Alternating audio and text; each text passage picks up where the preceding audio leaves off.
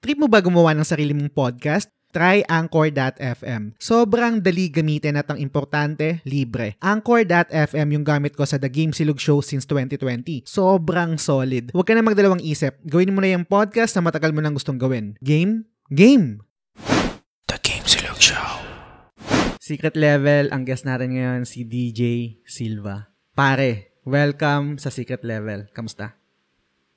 Ah, medyo hindi ayos, pare. Bakit? Pero, syempre, kailangan natin maging okay. bakit, bakit hindi ka ayos? Eh, ano eh, ah, nag-break kami ng ex ko ng four years. Oh. Recently lang.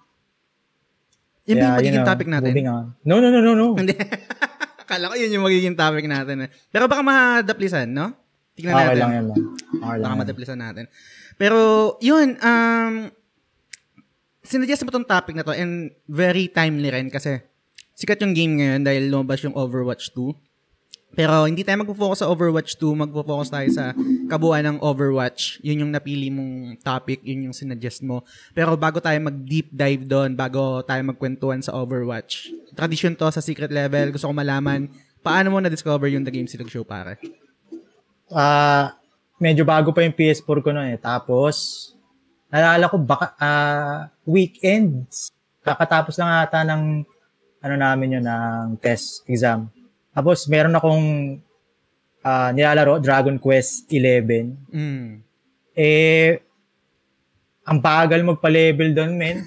Hindi ko alam yung ano eh.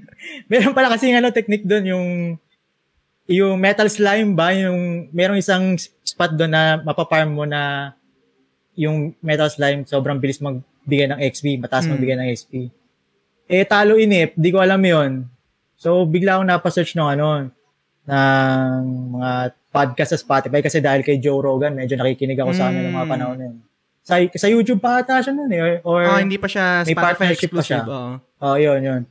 Kasi ang haba ng mga episode dito sa ano eh, sa YouTube eh, yung pinapakinggan ko eh. Puta. Mm. Tapos ah, nagsawa ako kakapakinig kay ano kay Joe Rogan doon, tapos naganap ako sa Spotify Mm. ng about sa games, games and shit, ganun. Tapos may nakita ko doon mga ah, yung triple click ata yun, pinakinggan ko kaso English kasi yun din eh. Mm. Hindi ako maka ah, tawag dito, hindi ako makarelate masyado. Tapos yun, may nakita ako ano, game silog, ay puta. Ayos to ah. Pinoy, meron palang ganito dito. So yun, kinlik ko. Mm. Alam ko nandun pa si Sir Del nun eh. Most likely. 2019. Oo. Mm. Ayun. Doon ko na na na-discover yung The Game Silog Show habang nagka-grind ng Dragon Quest 11. Ang haba pa ng episode namin noon, no? Mga 3 hours. Oo, two 3 hours yun, man. Ang naalala ko yung pinapakinggan ko nun, ang all about uh, top 5 ba yun? Top 5 greatest video game music for for you guys. Mm. oo. Ni, uh, yun yung naalala ko, pinapakinggan ko nun. Pero medyo blurred na eh, pero yun. Alam ko yun yung title nun. Mm. Kasi Naalala pinapakinggan ko yun.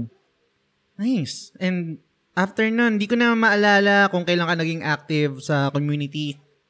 Um, siguro nung nag-stream na lang ako. Um, Oo. Elden Ring na siguro yun or hindi pa yata. Naging active ka rin nung ano eh. Nung, I think, nag, unang tumatak ka sa akin nung nag-video game quiz night yata kami. Kasi isa, isa ka rin sa mga nanalo, di ba? Parang, Oo, tama. men. Tama ba? Alala ko ano ata yun eh, PSN $10. Ah. kasama ko si si DP1. Hindi ko hindi ko sure kung nandun ka na rin nun kasi bago ako mag-stream, ang unang talaga nag-stream si si Del. Nag-stream siya ng The Last of Us, I I think Ghost of Tsushima, Final Fantasy. Ako parang Hollow Knight lang yung na-stream ko na una. Nag-stream ako ng Resident Evil 3, nag-stream ako ng Shadow of the Colossus, pero pa- patchy-patchy lang. Pero pag inaalala ko, yun nga parang doon doon ka na naging active rin sa community nung sa bandang Elden Ring na. Tapos in-invite kita sa sa group chat and then yun, naging mod ka na rin ng, ng Facebook ng ng The Game Silog Show lalo ngayon nag-stream ko ng ano ng Metal Gear Solid 3, Snake Eater. Um, And then sa topic-topic, syempre, lagi rin nandun. Maraming maraming salamat sa suporta mo, pare. No? Um, isa ka sa mga Welcome, pre. parang core group na talagang kailangan nung, nung, nung page, kailangan ko bilang content creator kasi kung wala ka or yung mga katulad mo, Hindi naman din mag-strive yun ng, ng ganun eh. Hindi rin mag-flourish, hindi rin mag, mag, mag, mag-grow, etc.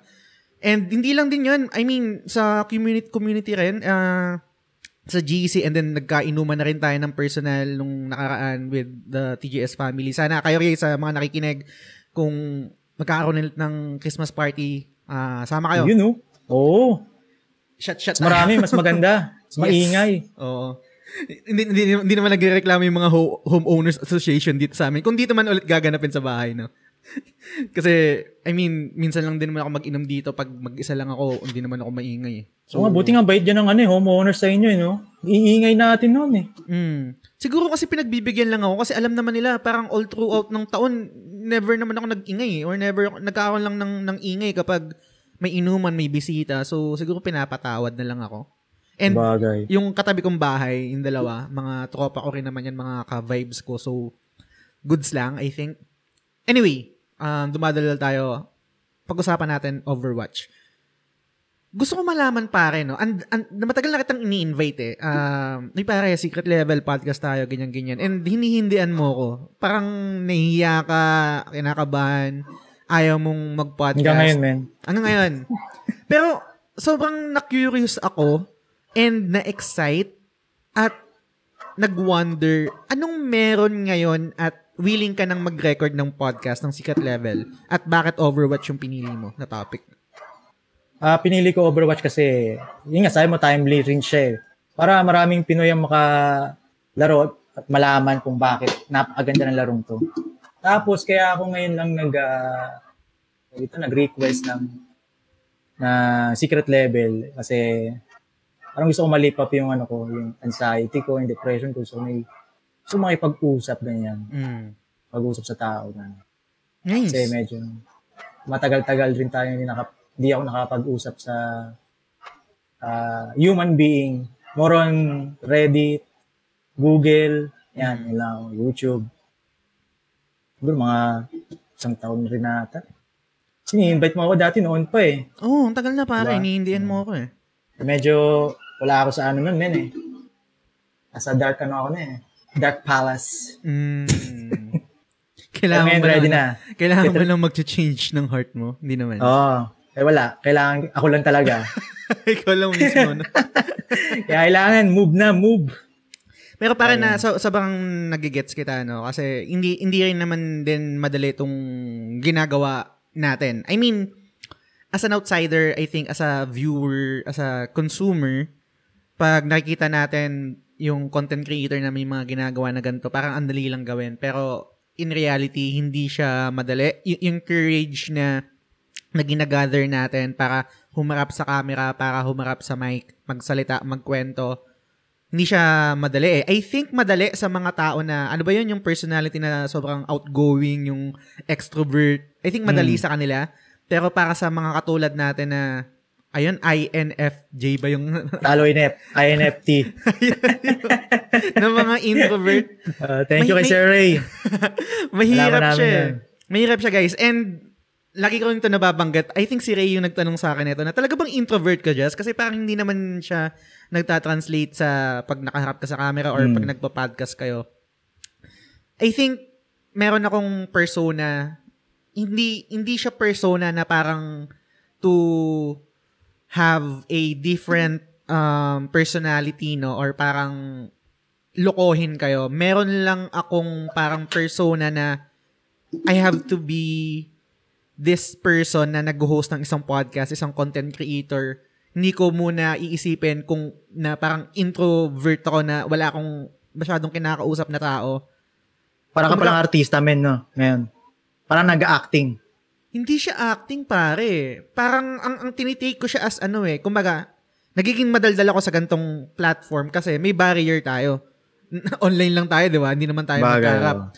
Pero parang dalin mo ko sa isang lugar, kunwari sa trabaho namin sa opisina, hindi kita kakausapin kapag hindi mo ko unang kinausap. Hindi ako yung Gets, unang gets. lalapit. And then, kung naka example ngayon, na, kung nakinig kayo sa, ng previous episode, na promote kasi ako guys. Tapos, nilagay, parang, Congrats. parang, thank you pare. Tapos nilagay ako sa isang GC. Tapos parang, "Uy, con- congrats, congrats. ng- Parang GC ng, ng mga, ng mga same ko ng position. congrats, congrats. Tapos parang, dapat ba ako mag-thank you? Or i-heart ko lang? Kapag nag-thank you ako, baka, baka sabihin nila mayabang ako. Kapag hinart, kapag hinart ko lang, baka sabihin na suplado ako, ba't hindi ako nag, bakit nag-heart lang ako, bakit nag-like lang ako, yung ganun. Tapos parang ang dami ng, ang dami ng tumatakbo sa isip ko na ano ba yung tamang reaction sa mga ganung bagay. And ganun din sa, sa, sa, sa personal na parang, iba eh, ewan ko, parang, sa umpisa siguro, ganun, pero pag tumagal, dumadaldal rin ako, lalo na pag may alak, syempre, iba pag may Oo, alak eh. Tama yun, tama yun. Andun yung lakas ng loob eh. Tapos kadalasan, dinadaan na lang din sa, sa biro, um, yung hiya, tapos yung tinatawag nila na, na humor na, yung nagsa-self-deprecate ka na parang ginagawa mo na kagad kabi, kabiruan yung sarili mo, ginagawa mo siyang um, topic, kunwari, sasabihin ko na, putang ina, tank build ako. Kumbaga para, sabihin ko na kagad bago pa nila pansinin, bago pa sila unang makapuna ng ganun, gagawin ko ng parang material yung sarili ko para magpatawa. Hindi ko alam, parang ganun lang yung, yung, yung style ko. So, pare sobrang salamat sa binigay mong time dito sa pag-uusapan natin. Thank you din, thank you din, man. Sa pag-guest sa secret level. Gets ko na hindi siya madali and thankful ako na parang nag-gather mo yung courage para gumawa ng episode with me dito dito sa secret level. So pare, Overwatch. Um, sabi mo, ito yung napili mo para malaman din ng mga tao kung gaano kaganda yung game. Umpisan ko muna yung topic natin or yung discussion natin bilang outsider. Ang alam ko lang sa Overwatch is nan- nanalo siya ng Game of the Year sa The Game Awards, I think 2016.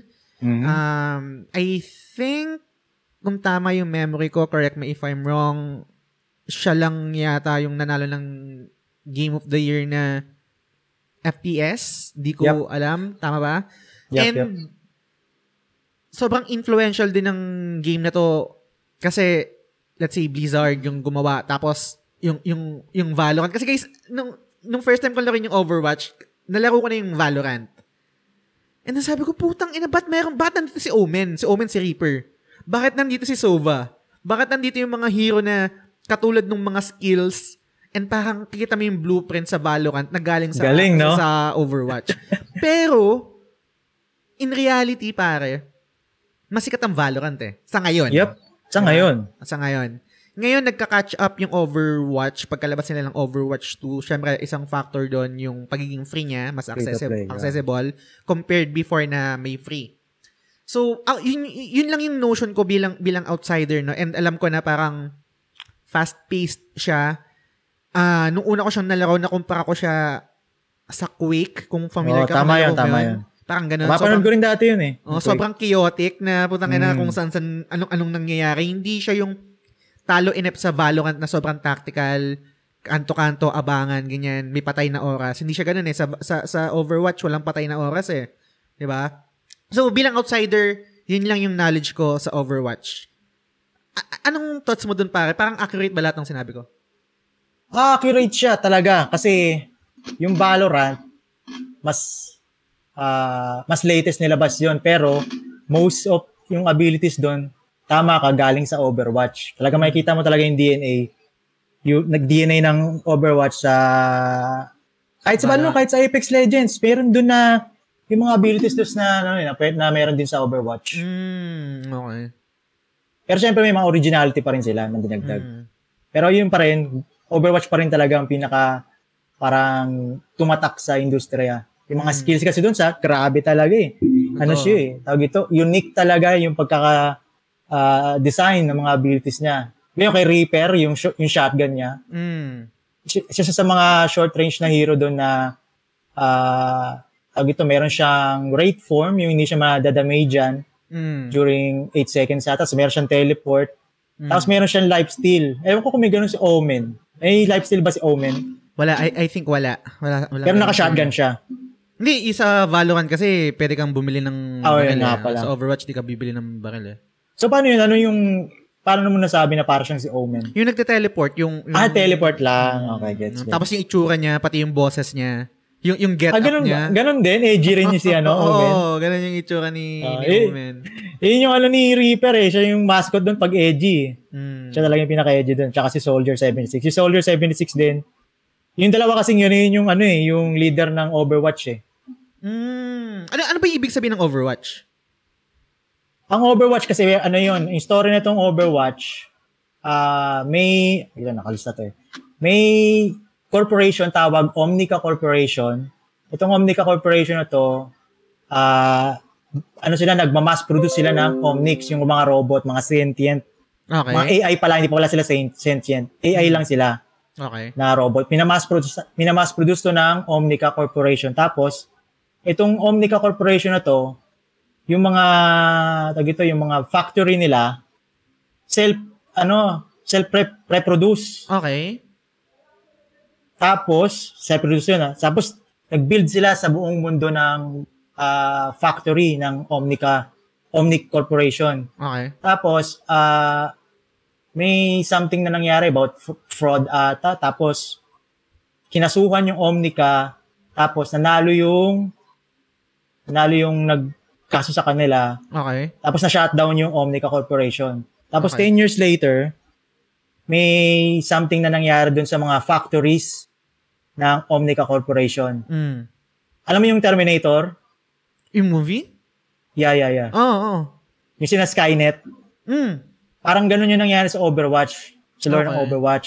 Yung mga, kasi ba self-production yung ano, yung factory. Mm.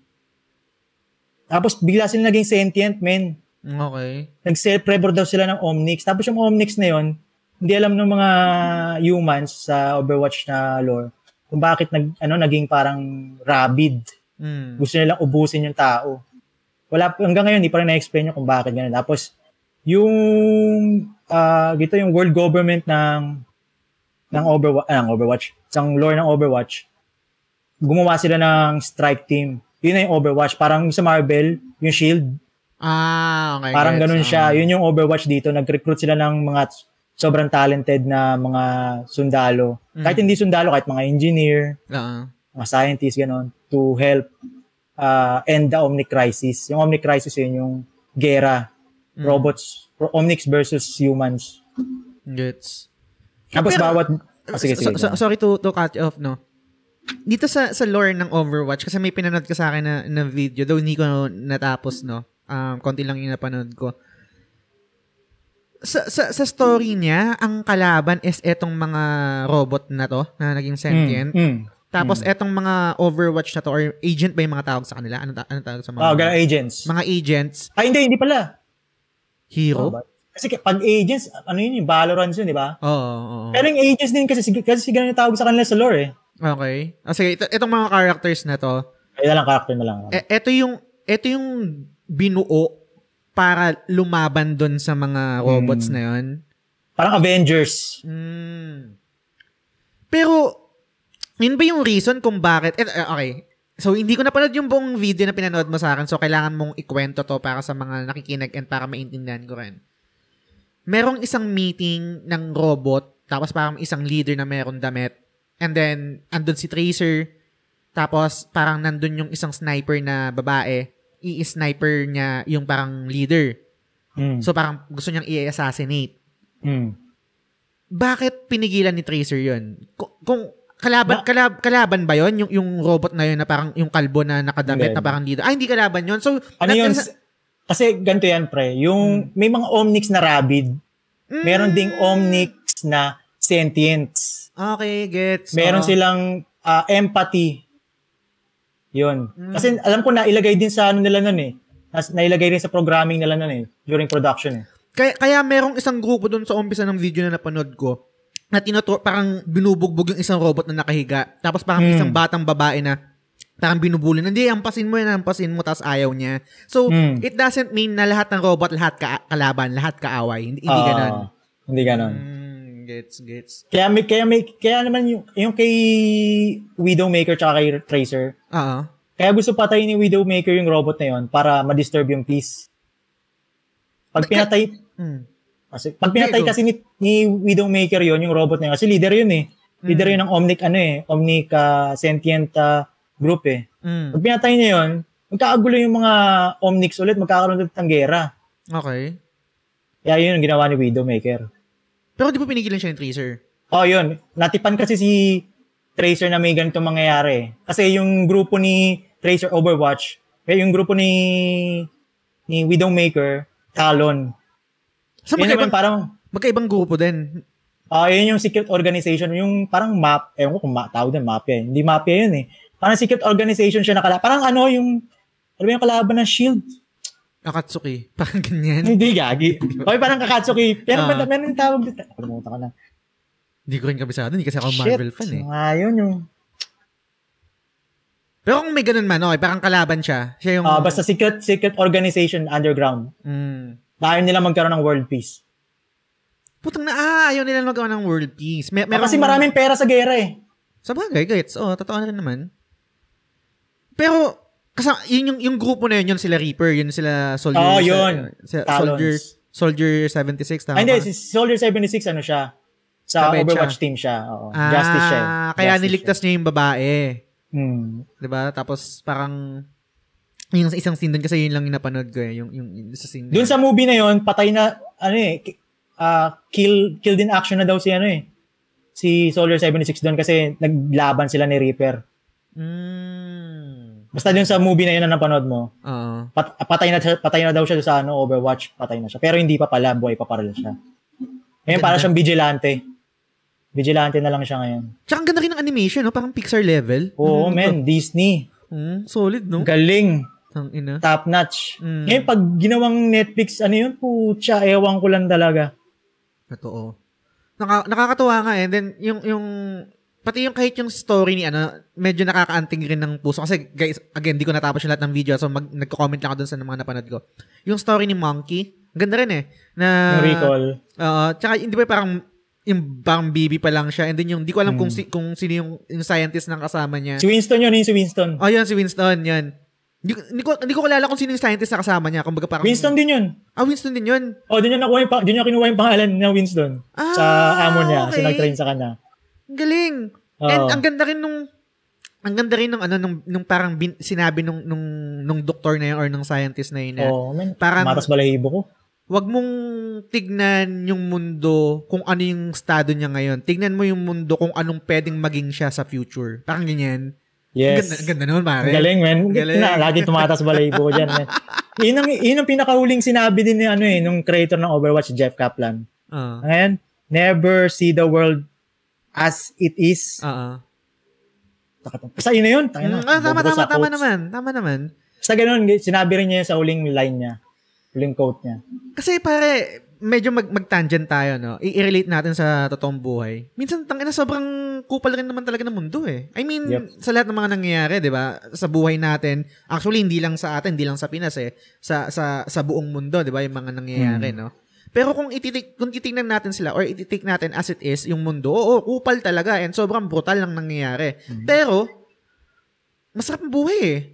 'Di ba? Parang kailangan mag-look forward tayo dun sa kung anong potential ng mundo kapag nabuhay tayo kung ano yung mga changes na pwede nating baguhin, mga Tama. changes na pwede nating baguhin, bobo. Mga ano, Mga changes na pwede natin gawin. oh, mga changes na pwede nating gawin para mas gumanda yung yung tinitira natin, 'di ba? Pero Oo, hindi natin tama. alam, baka masira rin yung yung Earth, baka pumunta na tayo sa Mars, hindi natin alam. Pero ang punto is kung titingnan natin as it is, kupal talaga. Ang brutal, ang daming nangyayari. Yung yung tayo na mga tao, di naman natin alam kung kailan tayo mamatay. Kung ako, Yossi ako ng Yossi, di ko alam kung kailan ako atakin ng lung cancer. Hindi ko alam eh. Di ba? Parang, pero, kailangan, masarap pa rin mabuhay eh. Um, looking forward pa rin kung ano yung mga pwedeng mangyari sa atin, mga, mga experiences, mga happy moments. Sarap eh. Kumaga parang, minsan, nasa dark place, pero, kapag nakaramdam ulit, kahit katiting na, na light, na parang, marirealize mo, parang Shit, sarap. Masarap, parang masarap, no? Mm. Kahit konti lang, no? Sarap. Mm. Kahit kahit magjabol ka lang eh, 'di ba? Parang yung yung, yung 3 seconds na. Beep, beep.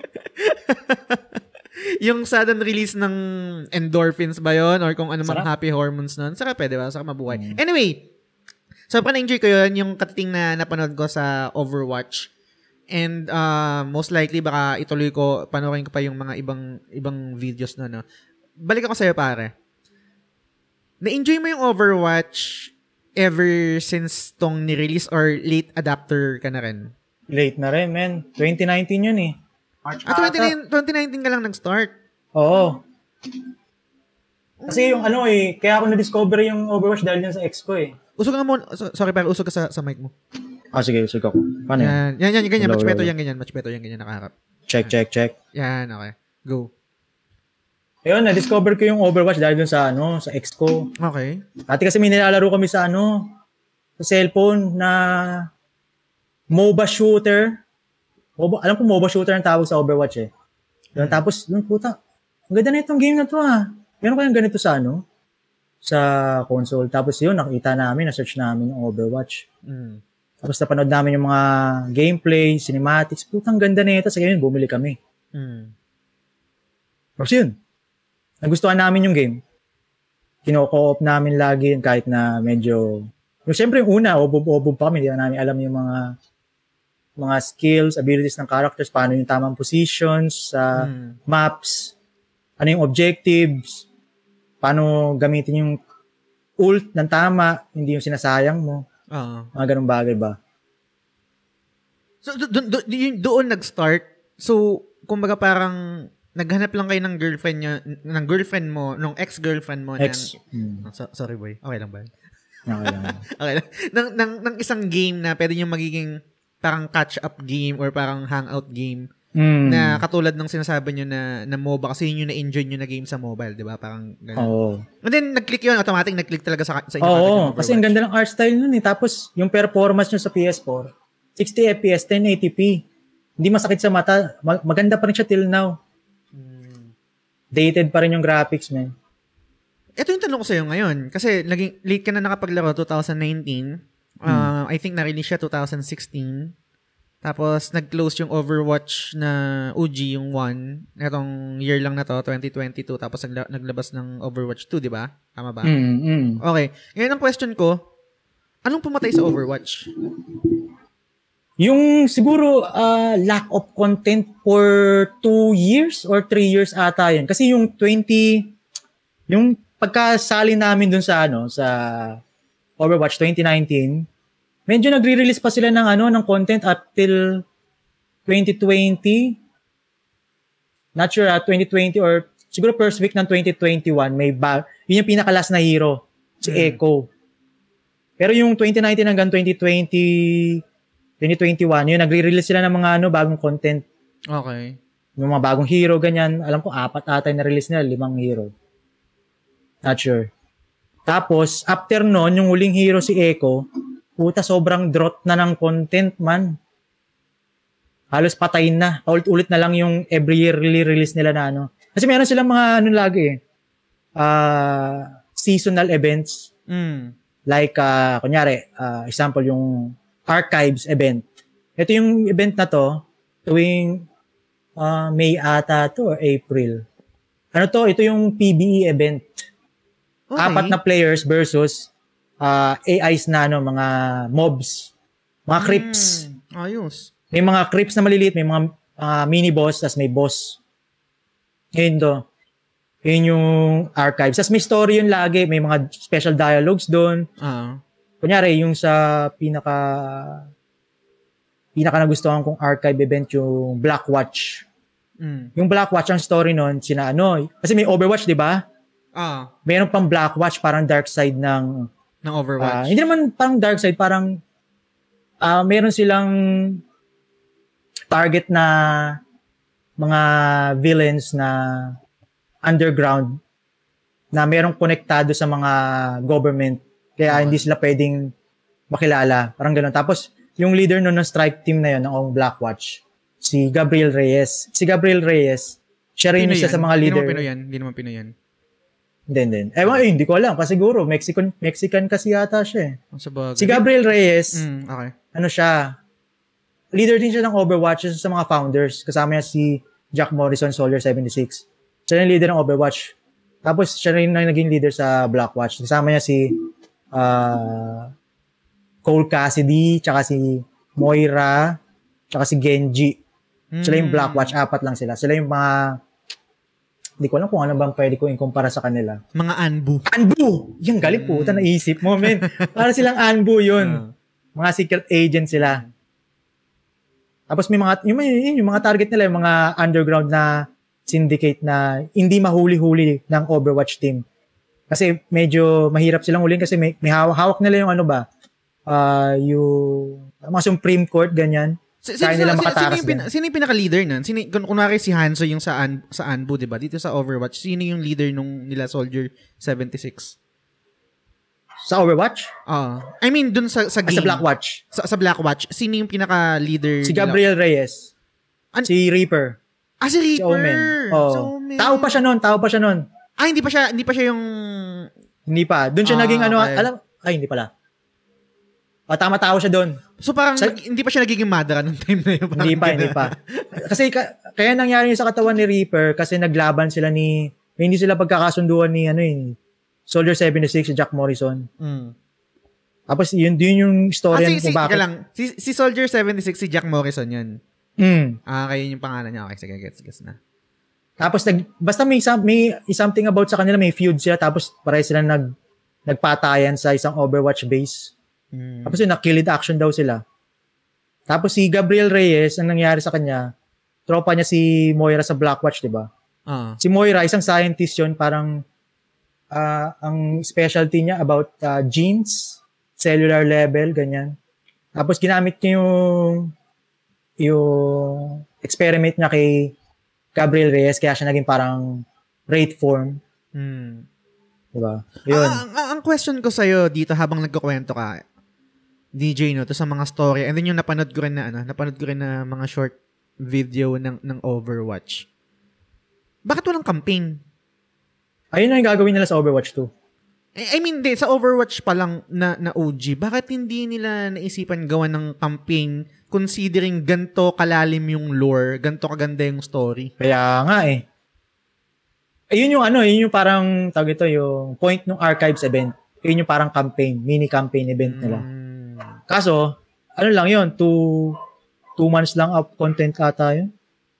Eh, yun lang ang hindi ko maintindihan bakit di sila gumawa ng another content para dun eh. Oo. Pero ngayon, yun na yung gagawin nila sa Overwatch 2. Sabi nila. Kasi for me, let's say kahit mga one hour to two, kahit one hour, two hours, or let's say three hours na total gameplay per character na campaign, Hmm. ang ganda nun eh. Di ba? Parang Yes, lahat, lahat oo. ng, lahat ng character mayroong story campaign. Kasi, as an outsider na walang alam sa Overwatch na ngayon lang medyo nagkakaroon ng idea, maganda eh. Maganda yung story. Maganda yung lore. I think, isa sa mga strength ng Blizzard yung pag gumagawa sila, yung mga lore ng mga characters kahit naman sa sa sa Warcraft, di ba? Hmm. um, sa StarCraft, talagang mga solid rin din eh. So, hindi ko gets kung bakit hindi nila tinake advantage yun. Siguro dahil sa- kulang sila sa manpower. Kasi konti lang sila eh. Kung anong yaman-yaman ng Blizzard pa. Ayun nga eh. Blizzard Activision. Konti lang, yung studio nung Overwatch 1, konti lang daw sila eh. Mm. Kaya siguro nahirapan sila mag-release pa ng campaign event. Pero kung talagang tinodo bigay ng Blizzard yun, man, hindi na magkaka-Overwatch 2 eh. Pwede naman nilang gawin free-to-play na lang Overwatch 1 eh. Yun nga, yun, yun pala yung isang, isa, isang gusto kong i i-bring up sa'yo na na talking point kasi yung pinapakinggan ko na na podcast yung paborito ko yung Secret Symbols with Colin Moriarty, Dustin, tsaka kay kay Chris Regan.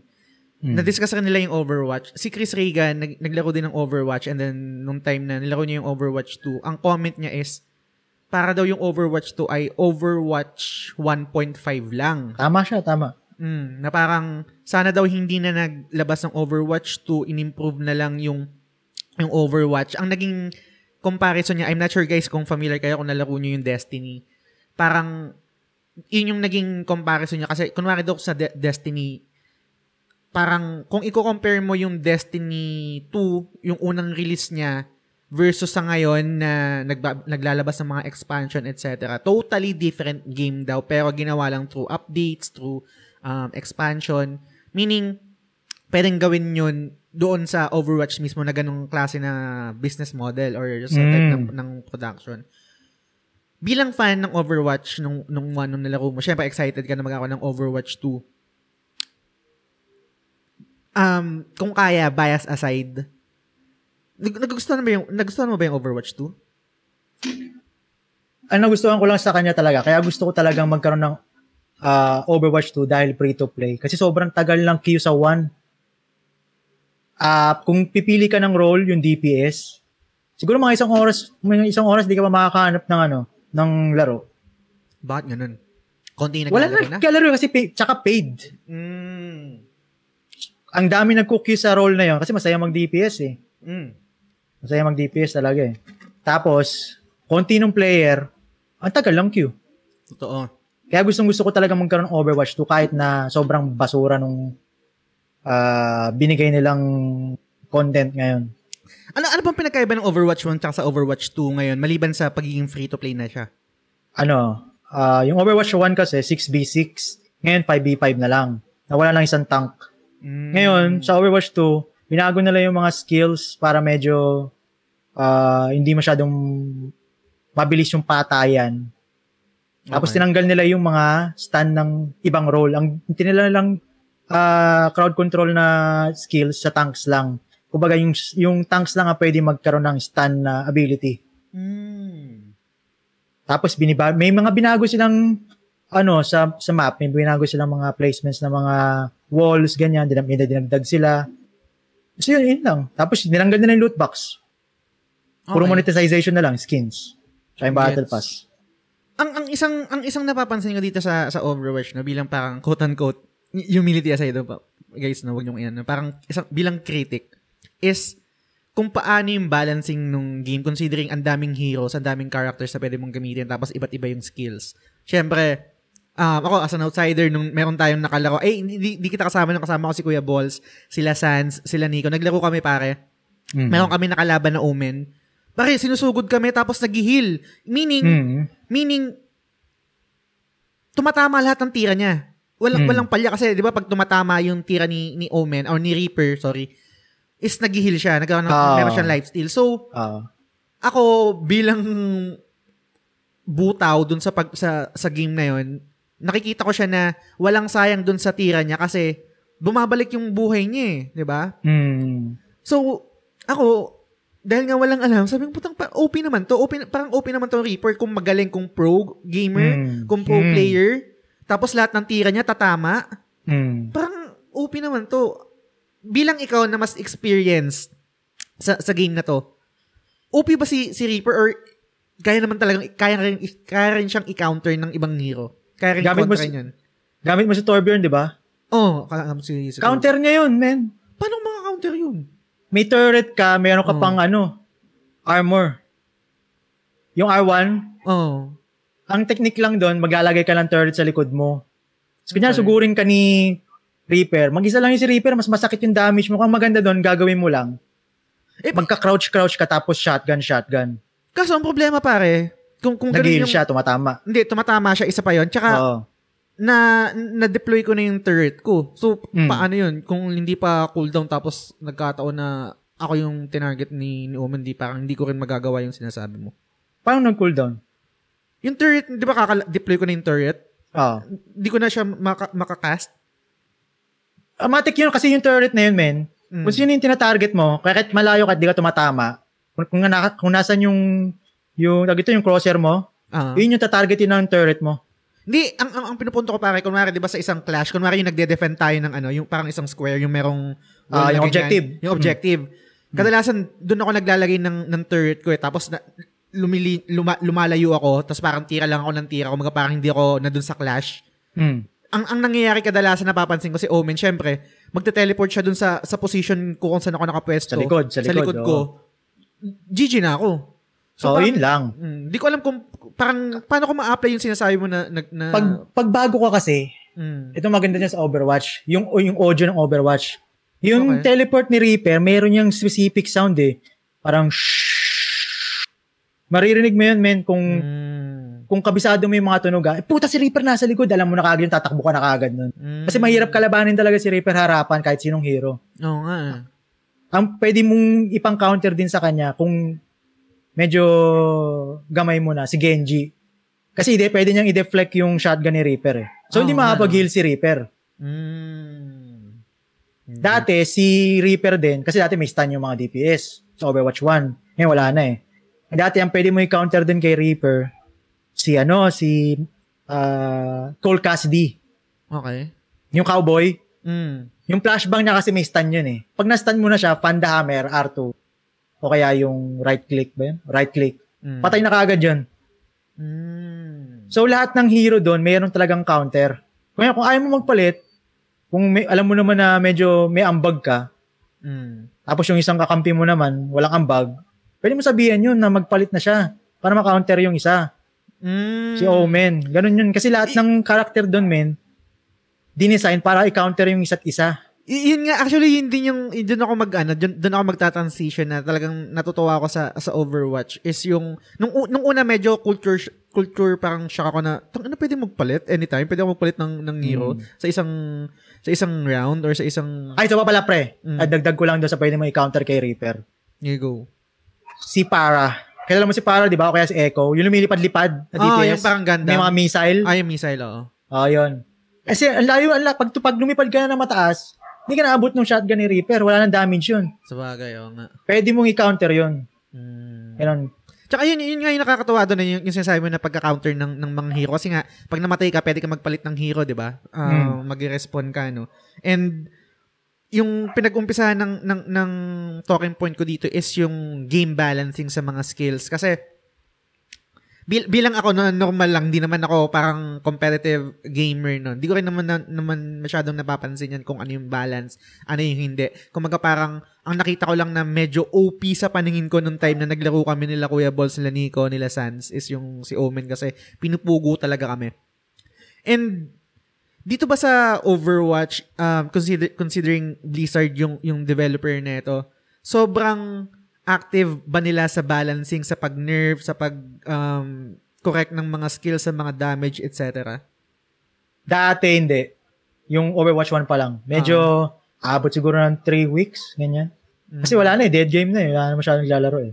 Mm. Kasalanan din ng Blizzard yun. Ngayon, dahil free to play na, ah, almost ah, every 3 days at every 4 days, meron silang ah, update about Okay. bugs and glitches. Tapos yung balancing nila, siguro medyo 10 days pag bago yung season. Tapos after 10 days ulit, meron ulit ano, ah, balancing updates. Mm. Ganon, ganon na sila ngayon eh. So, So, far ah, so far ganon. Oh, so, so, so kayong mga experience na, na gamer ng Overwatch, madali na lang sa inyo ma-determine or ma-distinguish na putang ina, etong hero na to, OP to ah, hindi balance to. Ah, Kaya nyo, nakag- kaya nyo na Mm. makita yun. Mm, Mm. Nice. Ang galing ah. Hindi hindi sa akin yun, hindi sa akin nag-register yun kasi parang hindi ko alam kung ano pa yung malakas sa mahina or kung ano yung unfair sa hindi eh. Kasi pag pag alam mo na yung mga skills ng mga hero, tapos, kunyari ngayon, si Sojourn, sobrang bilis ng mobility niya, mayroon siyang parang Apex Legends, tapos super jump.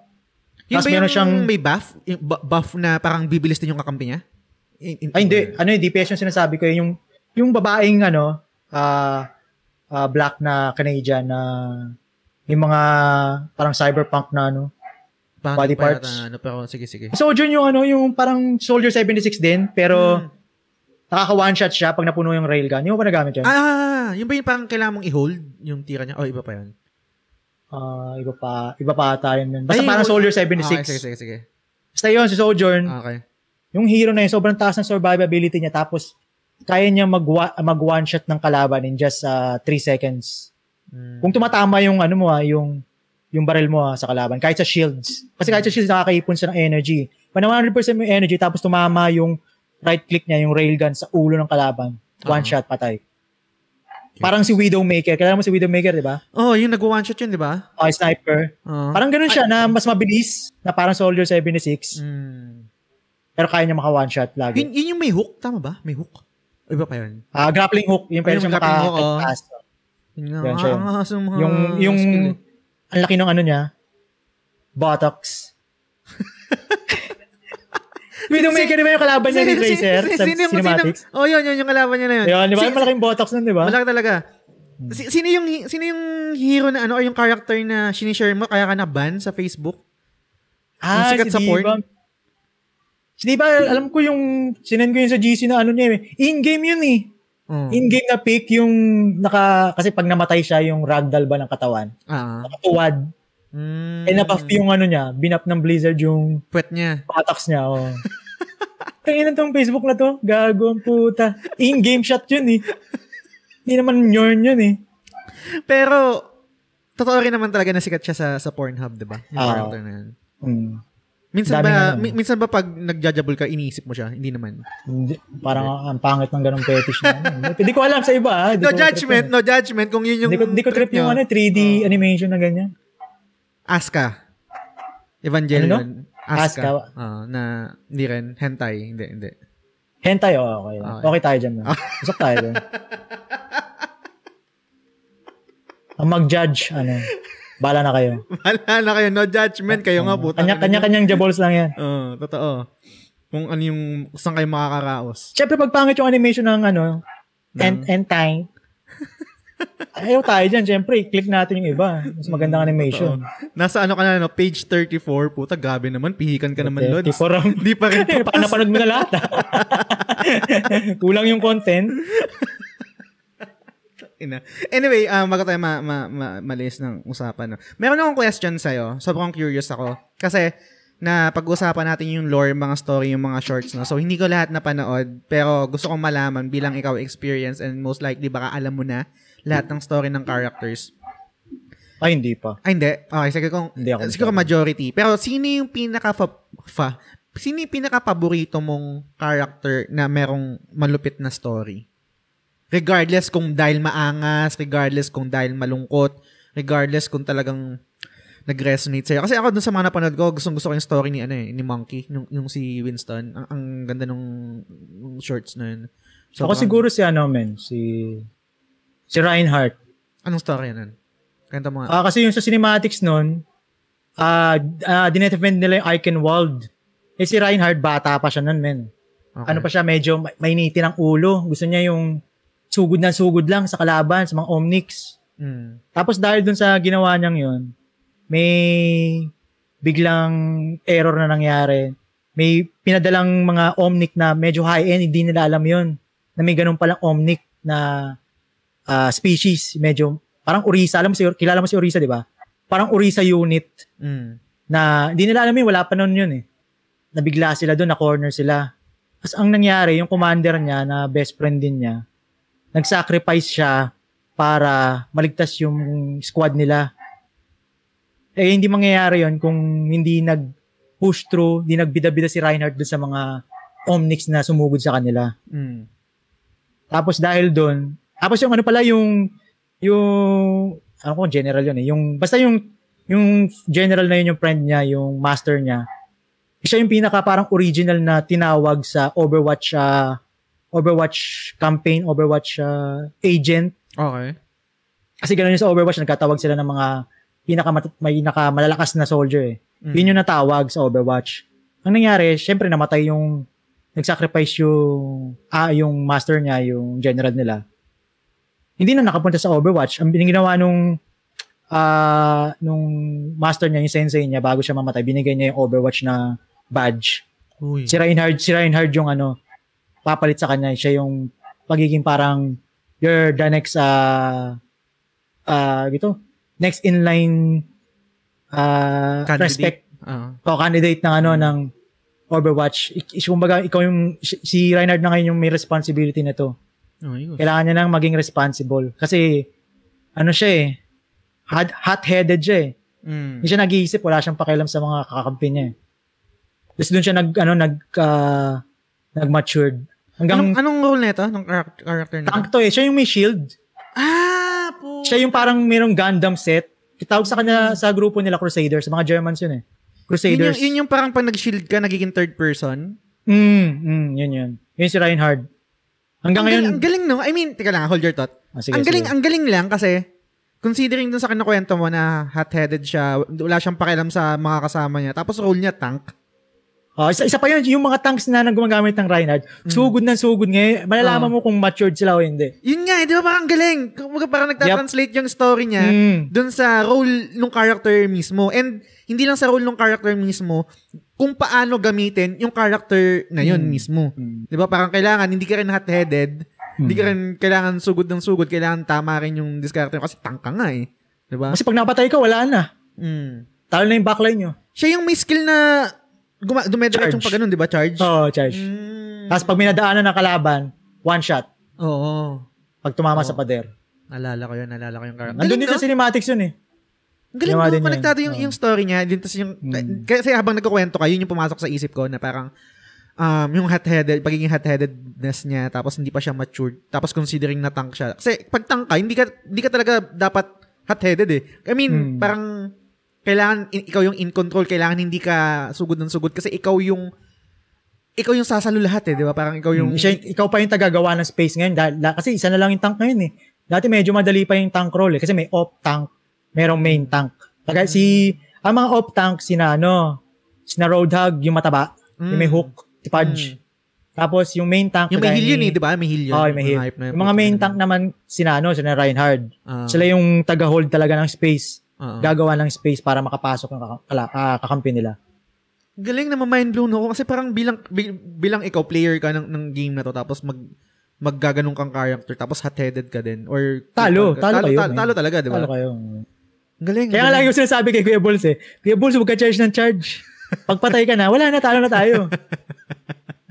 Kahit ano pang gawin namin. Kasi dati, dalawa yung tanks. Kahit mamatay yung isang tank, okay lang, medyo kaya pa, kaya pang gawa ng paraan. Ngayon, pagpatay na yung tank, wala na. Hmm. Ano ano paborito mong role dito sa sa Overwatch? Ay, flex kasi ako eh. Pero ano yung pinakalumalamang? Ano yung, Yung ano, nakam- ah, sige, hindi lang hindi na lang favorite. Ano lang yung com- comfort role mo? siguro support, kasi medyo madali siyang gamitin pag alam mo na yung gagawin mo eh. Hmm. Kasi ang support lagi, nas, dapat, kung support ka, main priority mo, huwag kang mamamatay. Lagi ka nasa likod ng kakampi mo. Kahit na tatanga-tanga yung kakampi mo, kahit nasugod na sugod, lagi mo po, ano, lagi mo silang i-heal, lagi mo silang ah, ipa-priority. Huwag mo ipa-priority yung DPS. Huwag kang, mo ipa-priority na pumatay ka. Pumatay ka lang, eh, mag, mag-focus ka lang pumatay kapag alam mong walang team fight. Hmm. Yan, may nag-flank. Yan, kung kaya mo naman sar- ah, sarilihin yun, Hmm. ganun lang. Nice. Galing, no? Sa Final Fantasy 15, which is yun, yun lang kasi na-experience ko doon, na yung may mga sobrang importante ng mga role. Hindi pwede rin ta- Oo, tatanga-tanga la- yung mga... lalo na sa Final Fantasy, di ba? Mm, Pag namatay yung healer, wala na. Wala na, pare.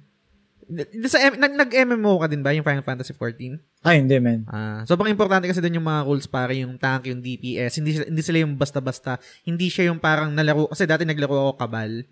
Ah, parang minsan hindi wala, wala kasi masyadong roles doon eh sa sa Ah, Kabal eh. talaga. Sa, sa, sa RAN, medyo meron pa yung Oo, shaman. kailangan ng shaman eh. 'Di ba? Tapos may Pag walang shaman, wala. Walang party. totoo. Kahit isang shaman lang, okay lang. Tang na, sobrang laking tulong nga yung MH nun, 'di ba? Yung massive heals Mm, yung mm. tanga na kung wala yung Panglure. parang ano eh, parang ang tanga eh. Kaso, ang, pa- ang pangit naman sa run online, kakapraso lang yung shaman, putya. Hindi kasi ang boring eh. kasi. Oh, tsaka Pindot ka lang, pindot ka, nakasteady ka lang. Nang inang niya. Pati yung Ang forma kasi hindi naman hindi, I mean, Pang e-girl ba? oh, ano yan? Pang chiksilog. Chiksilog roll. Ano ako doon, swordy ako doon na ano eh, na dex type yata ako. Oo, sarap ng dex type Makunat yun men. eh, di ba? Makunat, oo. oo. Tagalur. Tapos MP, mystic pick ako nun. Yung tama yung memory ko. Anong school mo ba nun? Sacred Gate. Sacred Gate. Ah, SG. SG. oo. Anyway, hindi naman tayo usapang na, na ano ko lang yung sa, sa mga roads, no? Para may question ako sa'yo. Nabanggit mo Hmm. kanina na ah, ang naging gateway mo sa Overwatch is yung naghahanap kayo ng naghahanap kayo ng game ng ex-girlfriend mo na malalaro kasi sobrang nag-resonate sa inyo yung, yung game na parang Hmm. MOBA shooter, no? Sa, sa mobile. Meron akong i-share sa'yo. Sobrang fan ako, and then syempre sa inyo din mga nakikinig, mga listeners, no? hindi lang naman kay DJ. Sobrang fan ako ng Final Fantasy. Parang alam natin yun. Parang yun yung isa sa mga identity ko and ng show mismo. Sobrang bias ko sa Final Fantasy. Pero meron isang game na parang hesitant akong ulitin. Gusto kong ulitin pero parang feeling ko magiging emotional ako. Makita ko pa lang yung title screen, marinig ko pa lang yung na na na na na na na na yung I think The Promise yata yung tug- yung tunog na yun or dun Ay, sa ano? FF13? The Game Silog Show is powered by Anchor.fm. Sa Anchor.fm, sobrang dali lang mag-podcast and it's free. Umpisahan mo na yung podcast na matagal mo lang gustong gawin. Yes, FF13 yung tinutukoy ko guys. Isang beses ko lang siya nalaro and gusto ko siyang ulitin, gusto ko siyang i-platinum pero sobrang hesitant ako kasi alam ko magiging emotional ako. Bakit? Kasi naging blind spot, naging blind spot ko yung PS3. Nagkaroon lang ako ng PS3 nung um, after ko mag-Korea. Tapos, um, doon ko siya ulit nilaro. Pero first time ko nalaro yung FF13 kasi niregalo sa akin yun ng ex-girlfriend ko. Um, kaso wala pa akong, P- wala pa akong PS3 noon. So, ang ginawa niya, hindi niya kayang bumili ng PS3. Bumili siya ng game na na Final Fantasy 13 na X, pang Xbox 360. Tapos hiniram niya yung Xbox ng pamangkin niya, piniram sa akin for a month para laruin ko yung Final Fantasy 13. Kasi hindi hirap niya, nun. Oh. Isang buwan. Mm, kasi hindi niya, hindi, gets naman pare, hindi niya kasi kaya yung ano, hindi niya kaya yung bilhin yung PS3. Siyempre, mahal nun eh. Mahal nun dati. Kaya, kaya niya, siguro mga nasa 13 pa yun ng time na yun. Kaya niya is bumili ng game na, na around 1,000, 1,500 and then siguro bulahin or kausapin yung pamangkin niya, uy, baka pera, ano, pera muna ng isa, pang isang buwan ang paggamit natin kay Tito Jazz para malaro niya yung FF13. Sobrang Sweet naman nun. vivid sa akin yung memory ko na yun and sobrang tinetreasure ko yung memory ko na yun kahit break na kami nung ex ko. Pero gusto ko siyang laruin ulit. Sana makaya ko. Tanong ko sa'yo, paano mo nalalaro yung Overwatch considering yun yung naging game nyo nung ex mo? Actually, hindi na ako nakapaglaro ngayon eh. Matotoo ba? Kailan kailan yung huling laro mo? Huling laro ko. Huling laro ata natin yun eh. Kuya Balls? Wala. Last week? Hindi, doon ka nun, men. Huling laro ko yung Ay, ano, hindi. Naglaro si tayo Duckbird. kasama natin sila MC. Oh, tsaka si Oo, si Duckbird. Yun. Yun yung Yun, huling yun laro yung mo. huli ko. Ngayon, hindi na masyado eh, kasi medyo ang bigat pa din eh. Kasi kalaro niya, iba na ngayon eh. Nakikita mo ba na kalaro? kal- may- Ah. sakit nun, men. Mabilis lang ang putya. Ang bilis lang ng-transition eh.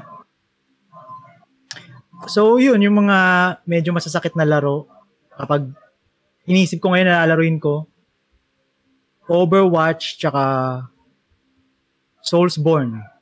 Mm. Yun yung mga nag-remind Oo, sa'yo sa kanya eh. sinapos namin yun eh. Ang hindi lang namin natapos yung Elden. Ay, hindi natapos yung Elden Ring na magkasama? Hindi. Mm. Opening lang. Ewan ko kung bakit tayo nga niyang laruin yun. Nung, nung bago ka ba nag, nag, nag-suggest sa akin na gawin natin ng secret level tapos Overwatch yung topic natin, kayo pa ba ng Hmm. ex mo nun? Ano na? Kayo pa Ulit? ex mo nun? Nung time na yun? Hindi na, men. Ay, hindi na. Okay. Ito nga lang, maingay yung aso. May maingay ba? Mm. Sige lang. Chopper. Si Chopper. Oh, chopper pangalan. Game, game, game. Yun pare, I mean, sobrang interesado lang ako malaman kasi after kong after ko kasi mag mag-stream ng MGS and syempre pinahiram ako ng ng PS3 ni RD kasama yung Final Fantasy 3 G. Gusto ko rin balikan. Pero alam ko rin sa sarili ko na alam ko guys sa mga tao na sobrang strong or parang balewala lang sa kanila yung mga ganito, hindi ganun ka-emotional. Alam, gets ko na baka hindi mag-resonate sa inyo to or hindi kayo makarelate na. Pero for me, ang hirap eh. Maalala ko yung us. mga, may, maalala ko yung mga moments na ano eh, na masaya considering, Oo. kahit, kahit sabihin ko na fully move on na ako, ewan ko, parang, andun eh, andun yung memory eh. Kumbaga parang, babalik ako nun eh. Pero, kaya, kaya, kaya ako natanong yun sa'yo pare, kasi, naging, naging, naging topic rin natin sa, sa isang one-on-one session natin sa isang, sa isang gabi na parang, ay, hindi, hindi pala gabi. I, th- I, I think na, nakita ko sa post mo eh, na nawawalan ka na ng passion sa, sa video games. Hmm. Kasi nga dahil sa kaya kami kaya ako nagkaroon ng PS4 din siguro dahil sa kanya. Kasi pinautang niya ako eh. Para makapaglaro kami dalawa para yun yung maging bonding moments namin. As every game na binibili namin, ah mini-make sure namin na may co-op siyang ah, included para malaro namin dalawa. Kaya kanya, ito Overwatch, co-op to eh. Hmm. Soulsborne, pwede kayo mag-co-op co-op dun eh. Yung mga ganun ba? It takes two. Yun. Kaya every game, for sure, maaalala ko siya lagi.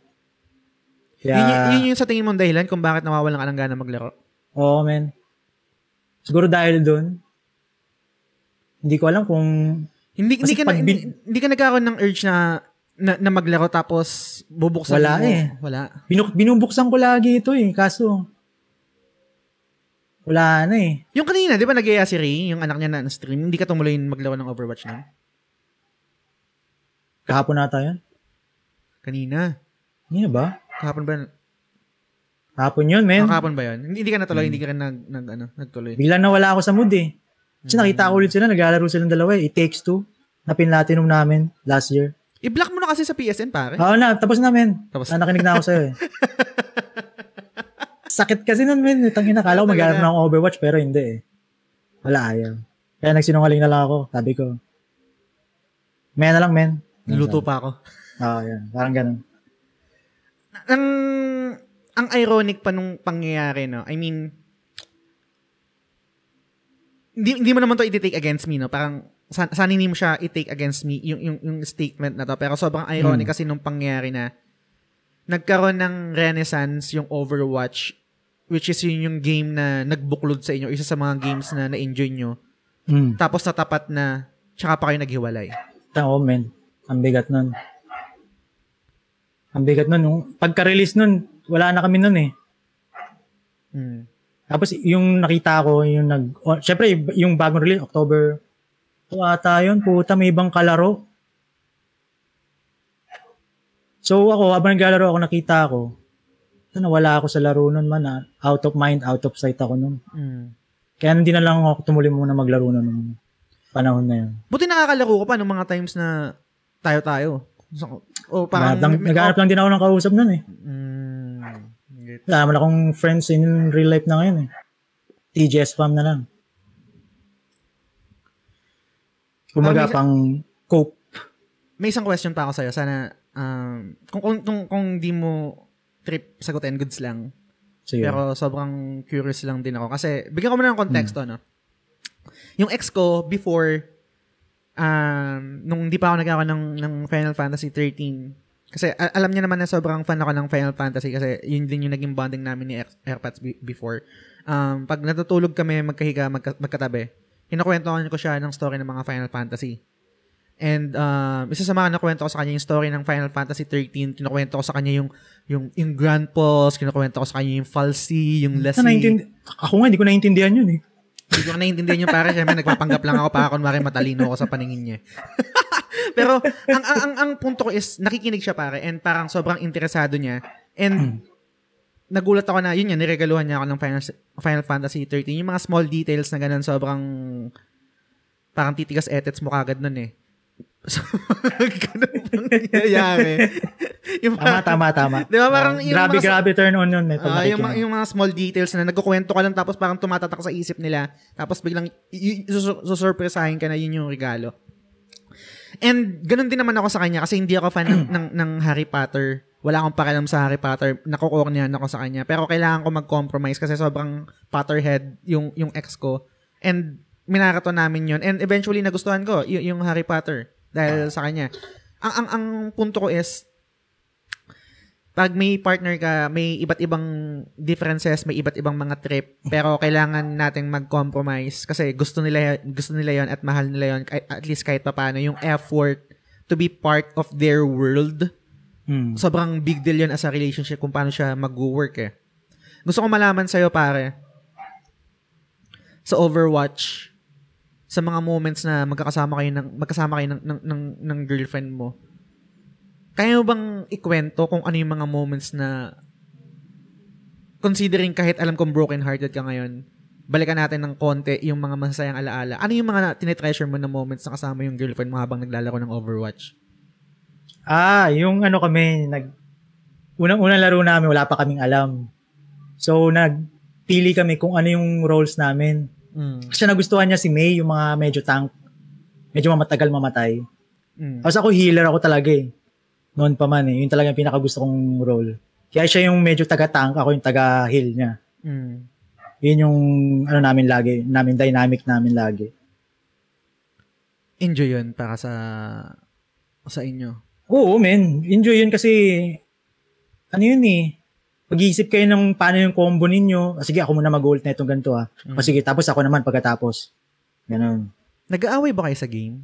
Oo, men, nag-away kami. Minsan kasi, mag- mabilis ako matilt pag ano eh.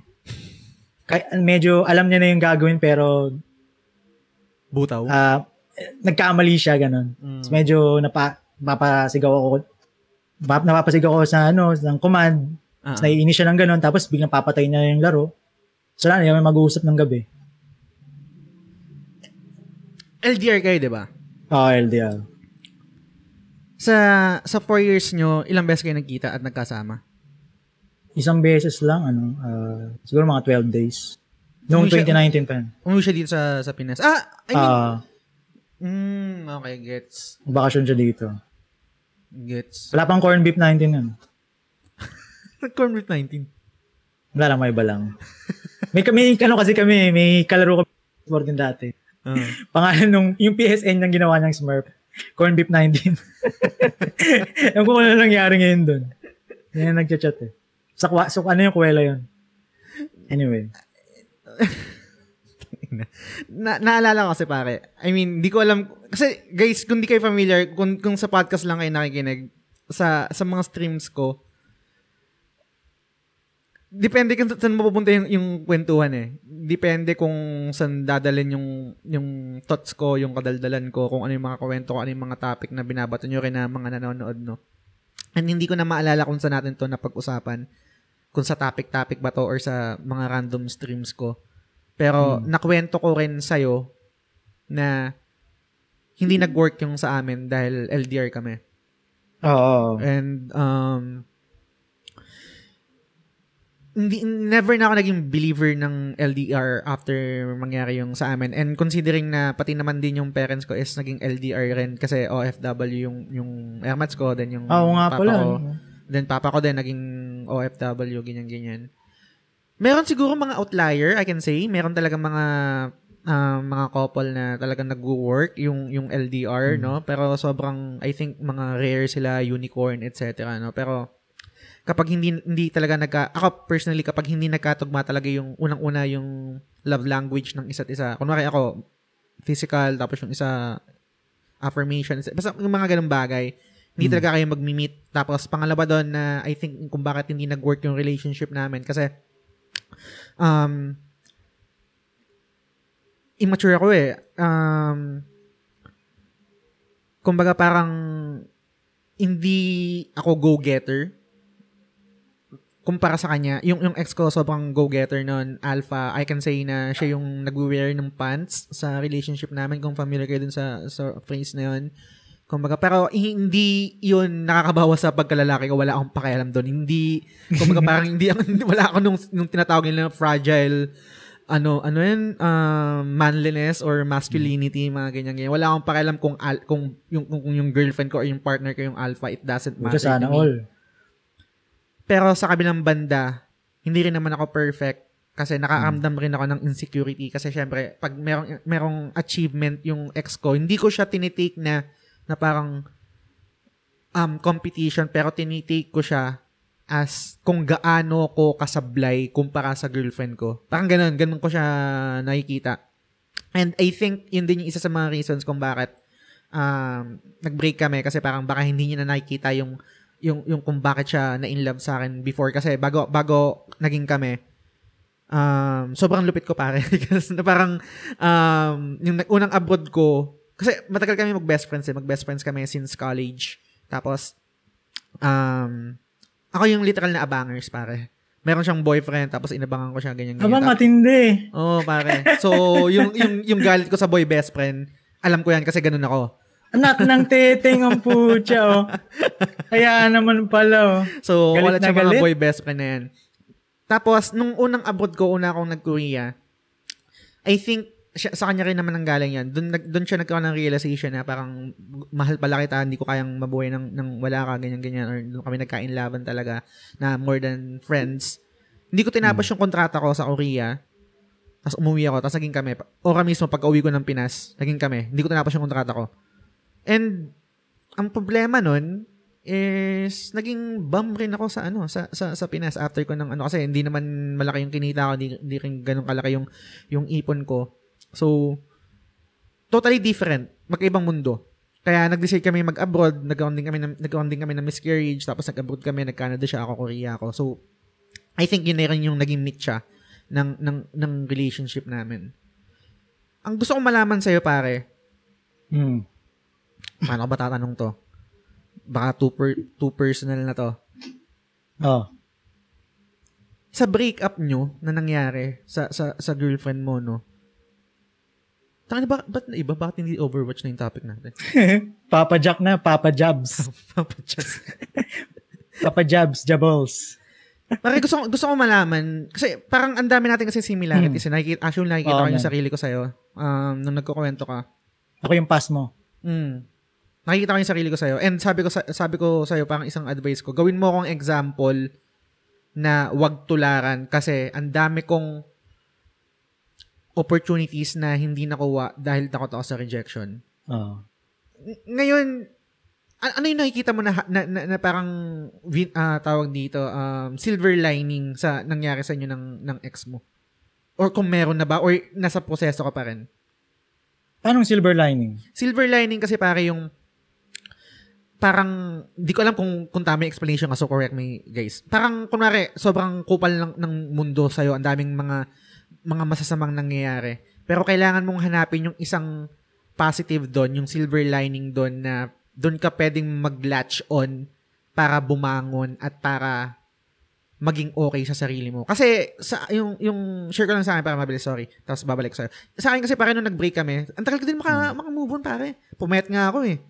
Talagang Sana payat, all. ta- talagang payat na payat pare. Ganun, di ba tank build ako? Mm. Sobrang payat na payat ako nun tapos after kung pum, ba- ah, nung pumapayat na ako, nakakatanggap ka ng mga ng mga comments, "Uy, putang ina, stig, parang ganyan ganyan. And then parang nakakadagdag din sa confidence, etc. Confidence. No? Oh. And then syempre yung trabaho, pag nagpa-pile up na tapos kaya mo nang bilhin yung mga gusto mong mga bagay-bagay, nakakapag-Jollibee ka na or let, nakakapag-fast food ka anytime you want. Mm. Sa ngayon sa stage mo, syempre, moving on, um, andyan ka pa rin, acknowledge naman yung sakit na nararamdaman mo. Mm. Ano yung nakikita mong silver lining? Or meron ka bang nakikita silver lining kahit konti? Kahit katiting na ilaw na parang ito, ito yung ito yung ito yung dito ako magla-latch on regardless sa mga sakit na nararamdaman ko or sa, sa nasa dark base ako ngayon. Sa ngayon, ah ah, siguro dahil sa mga sinabi ninyo ni MC tsaka ikaw, yung pag-grow na lang yung target ko talaga ngayon. Mm. Yung, kasi wala talaga akong job experience ever since eh. Mm. Kaya medyo, yung gumraduate ako, natakot ako mag-apply kasi grabe yung mga job description nun. Eh, putang ina, palipat-lipat ako ng eskwelahan. Halos nakalimutan ko na lahat ng mga ah, pinag-aralan ko about IT. Mm. Ah, IT ka, IT ka. Okay. so, yun. Yung gumraduate ako, ah, nag-apply naman ako. Kaso, na-reject ako, men. Mm. So, during that time, talagang sobrang down ko. Uh, wala pa akong makausap. Hindi pa ako masyado ata naki... Naipag-usap ako sa DGS noon. Alam ko, yung- medyo hindi pa eh. Wala pa akong kausap. Ang kausap ko lang talaga si X. Uh, best friend lang kami. Yun yung best friend ko ni talaga si X. Mm. Ayun, sobrang down ako. Siguro dahil doon, ah nawala na yung spark. Oo. Kasi sabi rin niya, ayaw na niya. Parang hindi na siya na, nakaka, nagkakaroon ng thoughts na magkakaroon pa kami ng future together. Kasi nga wala akong trabaho until now. Tapos hindi pa ako nag apply Tapos may instances na nagpapadala din siya. Kasi wala kami pera dito, wala akong mayambag. Naawa siya. Siyempre, siya yung may trabaho. Siya yung parang, ano sa amin, alpha. Mm. Ganun. Oh.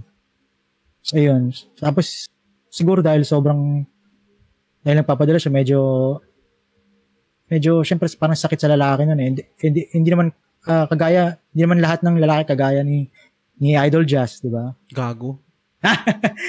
Sabi mo kanina yung ano, wala akong paki. Ah. Ah, medyo nasaktan ako sa, kasi wala naman ako may ambag. Eh. Mm. So, during that time, talagang nag-build up na nag-build up yun. Nawawala yung confidence ko. Tapos yung, dami ko na iniisip tuwing gabi. Paano kami magkikita nito? Paano kami magkakasama nito? Ang daming babayaran. Daming babayarin. Tapos si Marcos pa yung naupo.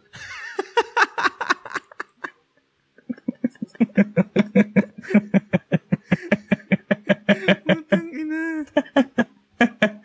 Naalala Alam mo si, yun? Alam mo yun? si Mocha pare. Alam mo yung, Ah. fa- naalala mo yung meme ni Mocha, yung video niya?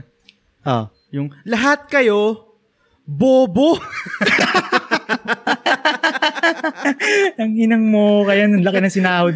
Asan na, si, Kaya- asan na kaya si Mocha? Hindi, hindi, parang Siguro nasa, na. nasa, ano na yun, bititirain niya na yun. Nag, nag uh, bibitch na lang yun siguro. Putang ina. Nakakamiss din si Mocha. Anyway. Yun nga, Mm. ah, syempre down na down ka na. Tapos nanalo pa yung si ano, Mm. 88M. Mm. I mean, medyo na talagang sobrang down talaga. Siguro hindi na nakayanan. Sawa na siya kakaalaga. Ayaw niya siguro ng ayaw niya na ng ah, baby, pa-baby na lalaki. Mm. Mayaw na siya. Gets. I think ganun din naman nangyari sa akin. Um, Oh. I, i- i- um, laging sinasabi sa akin nung, nung ex ko na strong kasi yung personality niya, pero kahit strong siya, kailangan din niya ng masasandalan. Parang ganun Yun, oo. ano. strong yung personality niya, oh, alpha siya, pero ah, sana, big, sana parang nabibigyan din daw siya ng time maging mahina or at least kahit pa paano parang partner talaga. Mag-effort. Oo, ganyan. Eh, ganun talaga yung buhay. Kumbaga parang katulad ko, late late late yung character development ko. tang ina, Ako 34 din eh. years old. tang ina. Hindi ko alam kung na-share ko na to. Ngayon lang ako, na- ngayon lang ako na regular sa trabaho, pare. Et, et Mm. pag-uwi ko ng Korea, tapos nag-apply ako na, ng call center, ngayon lang ako na regular kasi lahat ng in-applyan ko na call center before, hindi ako tumatagal. Ang dali kong mag-give up.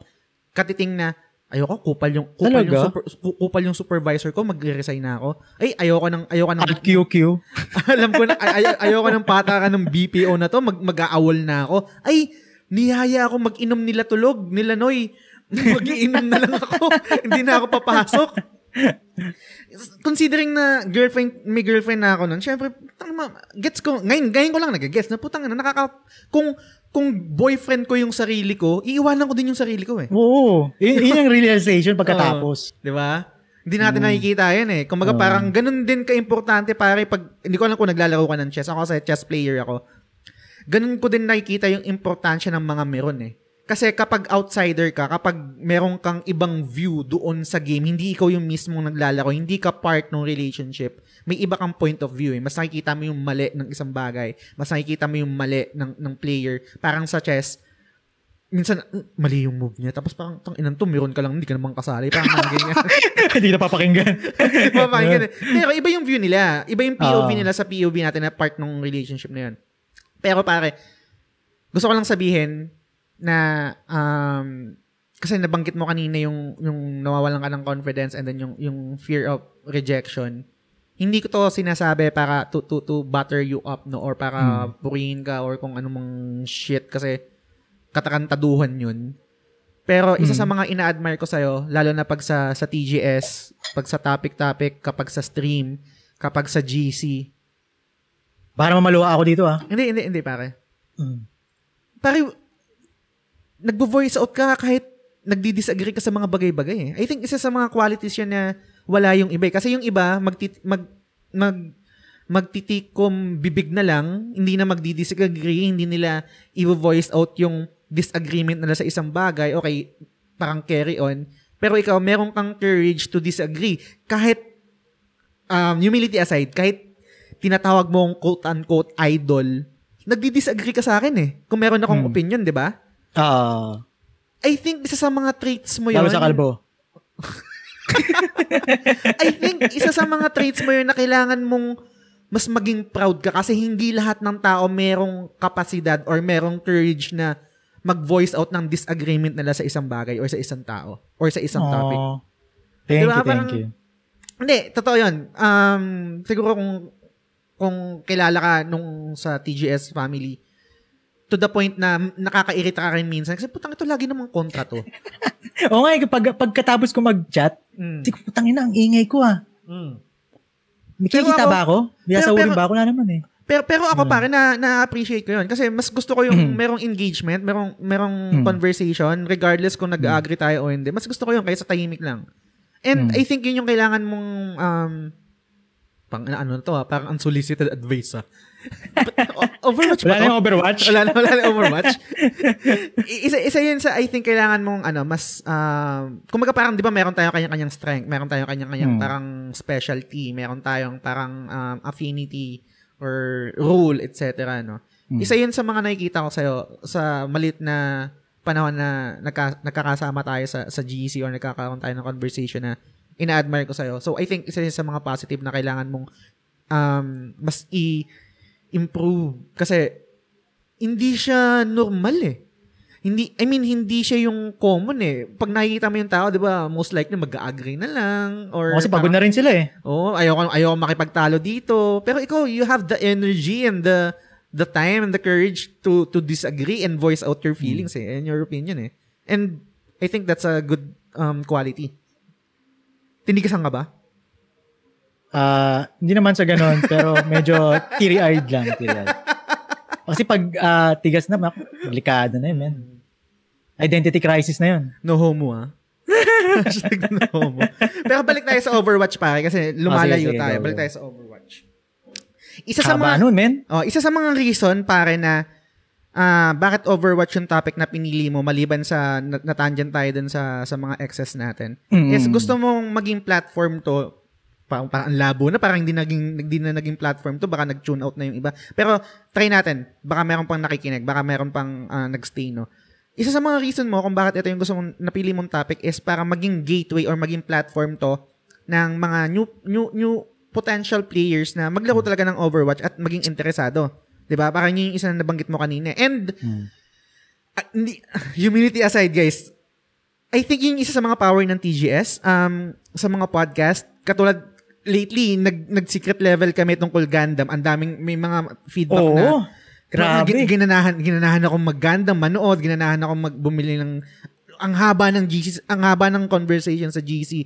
Ang dami rin pala nating mga part ng ng ng, ng family na na mahilig din sa Gundam. And yung yung topic na yon, yung secret level na episode na yon is naging catalyst para maging um starter ng conversation tungkol sa Gundam. And ngayon ako sobrang ah, parang ngayon lang ulit ako nakaramdam ng excitement sa isang bagay na tang ina mag-iipon ako ng pera, bibili ako ng Gundam and gusto ko mag mag-build. And nanonood rin ako ngayon ng IBO etc. No? Ano yung And, IBO? Um, yung isang Gundam, isang anime series na ano na available Ah, Iron sa Blood Blood Orphans. Okay. Oh, yan, yan, yan. Na-enjoy ko siya and naging gateway naging gateway 'yon dahil doon sa podcast na ginawa namin with RD. And ngayon pare, di ko alam kung magiging successful tayo na na ano na parang platform or catalyst para i-try nung mga listeners natin, mga nakikinig sa The Game Silog Show na parang i-try yung Overwatch. Ano yung elevator pitch mo sa mga tao na to? Ano yung sa tingin mong ba- bakit ako mag-spend ng oras maglaro ng Overwatch? Anong meron dito? ang, ang daming choices ngayon. Pwede akong mag-Valorant, pwede akong mag-console games, ang daming games na pwede kong laruin. Bakit ako mag-go Overwatch? Ah, masasabi ko lang libre ang Overwatch. Tsaka ito yung fast-paced FPS team-based MOBA shooter. Okay. At tsaka lagi itong may updates every week. Ano pa ba? Tsaka mal- malabong ma-board ka sa Overwatch kasi sobrang dami ng hero eh. Pero pag Mm. new player ka, alam mo naman yan, di ba? Pag new player ka, ah, kailangan pa i-unlock yung mga heroes. Pero hindi Ah. kasing tagal ng sa Valorant tsaka Apex. Hindi siya ganun katagal bago ma-acquire yung mga bagong hero. So, imposibleng ma-board ka dito kaagad-agad. Siguro abutin ka ng mga 100 to 70 hours siguro bago ka ma-board. Bago mo malaman lahat ng mechanics dito. O baka hindi mo pa nga alam yun eh. Baka may mini-main ka lang na isang hero kagaya ni Reaper. Okay, Torbjorn, ikaw. Mm. Kumbaga sa 70 hours na yon, if gamitin mo si Torbjorn, sobrang taas na ng skill level mo. Yun, yun nga yung lagi kong ginagamit, di ko pa rin master eh. Pero syempre, hindi ka pa naman matagal eh. Mm. Malalaman mo yun pag uh, medyo matagal ka na, medyo matagal mo siya ginagawa. Tapos, may, sa Overwatch kasi may makikita mo yung stats mo eh. Mm. Kung yung hero na to, mataas yung win rate mo. Ganun, ganun. Tsaka yung accuracy, ay, ano yun, parang, ah, tama ba? Iba pa yun, kasama yun. Uh, uh, accuracy, win rate, death, deaths Ah. per 10 minutes, kills Mm. per 10 minutes, ganun. Meron yun, malalaman mo kung nag improve ka, ganun sa Overwatch. may idadagdag ako dun sa mga binanggit mo. Um, na parang I think magiging selling point din ng Overwatch. Kasi ako sa madaling um, oras na naglalaro ko ng Overwatch with TGS family, no? Um, isa sa mga na-enjoy ko sa Overwatch is yun nga, nabanggit mo, fast-paced. Mag-work sa inyo to kung, kung katulad ko kayo na talo inep. Um, Oo. mag- mag- maganda, maganda yung, yung Valorant. Ah, na-enjoy ko rin yun and catch-up game ko rin yun with my high school friends. Talagang na-addict rin talaga ako doon and na-enjoy ko rin yung, yung game, no? Pero isa sa mga ayoko doon is yung ang bagal, ang daming patay na oras, kailangan tactical ka. Dito, total mayhem eh. Dito sa sa Overwatch ang puta. Minsan, mi- alam ko sa mga advanced player or sa mga pro player o sa mga experienced player, no, parang lahat ng ginagawa nyo is may bilang. bilang Ah, bara-bara. Cooldown management. Oh, cooldown management, yung tira, etc. Pero dahil ako wala pa akong wala pa ako sa ganung level na 'yon. Ginagamit ko yung si yung pandak na ano, Torbjorn. si Torbjorn. Wala na minsan hindi, na- hindi ko na tinitingnan kung sino yung tinitira ko. Tira na lang ako ng tira, lalagay ako ng basta pag nalagay na, na, na-deploy ko yung turret ko sa isang safe place na parang hindi pansinin, tapos tira lang ako ng tira. Putang na nakakapatay ako ng marami eh. Ah. 'Di ba? Parang Sarap sa feeling nun, no? sarap sa feeling and naaambag ka, no? Hindi ka kaagad patay. Pero pwede ka rin kaagad mamatay sa Oh, Overwatch. pwede rin kagad mamatay. Pero sa kabilang banda, yun nga, hindi ganun ka-stressful na tam- dapat tama yung tuto ko. Saktong-sakto yung tuto. Kasi merong hero na parang I think design for me na i-deploy ko lang talaga to tapos bahala na akong ano Oo, diskarte ko, tira na Ah. lang tira, ganyan. And nakakapatay ako guys. Siyempre, i- gets naman, iba, iba pag advance na or parang rank game na. no? Kasi- Diverse, kumbaga, yung selections ng heroes. Yes. Meron mga pang mid-tier, meron pa nga pang beginners, meron pa nga pang Mm. high level. May ma- meron kasi din ano eh sa ah, di ko alam kung meron pa rin hanggang ngayon eh. Meron dun sa taas ng name ng hero, difficulty level. Mm. Meron dun mga 1 star, 3 star, 5 star. Doon malalaman kung mahirap yung hero gamitin o hindi. Totoo. And yun din guys, um, sobrang lawak ng selection ng mga heroes dito. Imposibleng walang hero na fit sa gameplay sta- sa, sa, Tama, sa tama. playstyle nyo.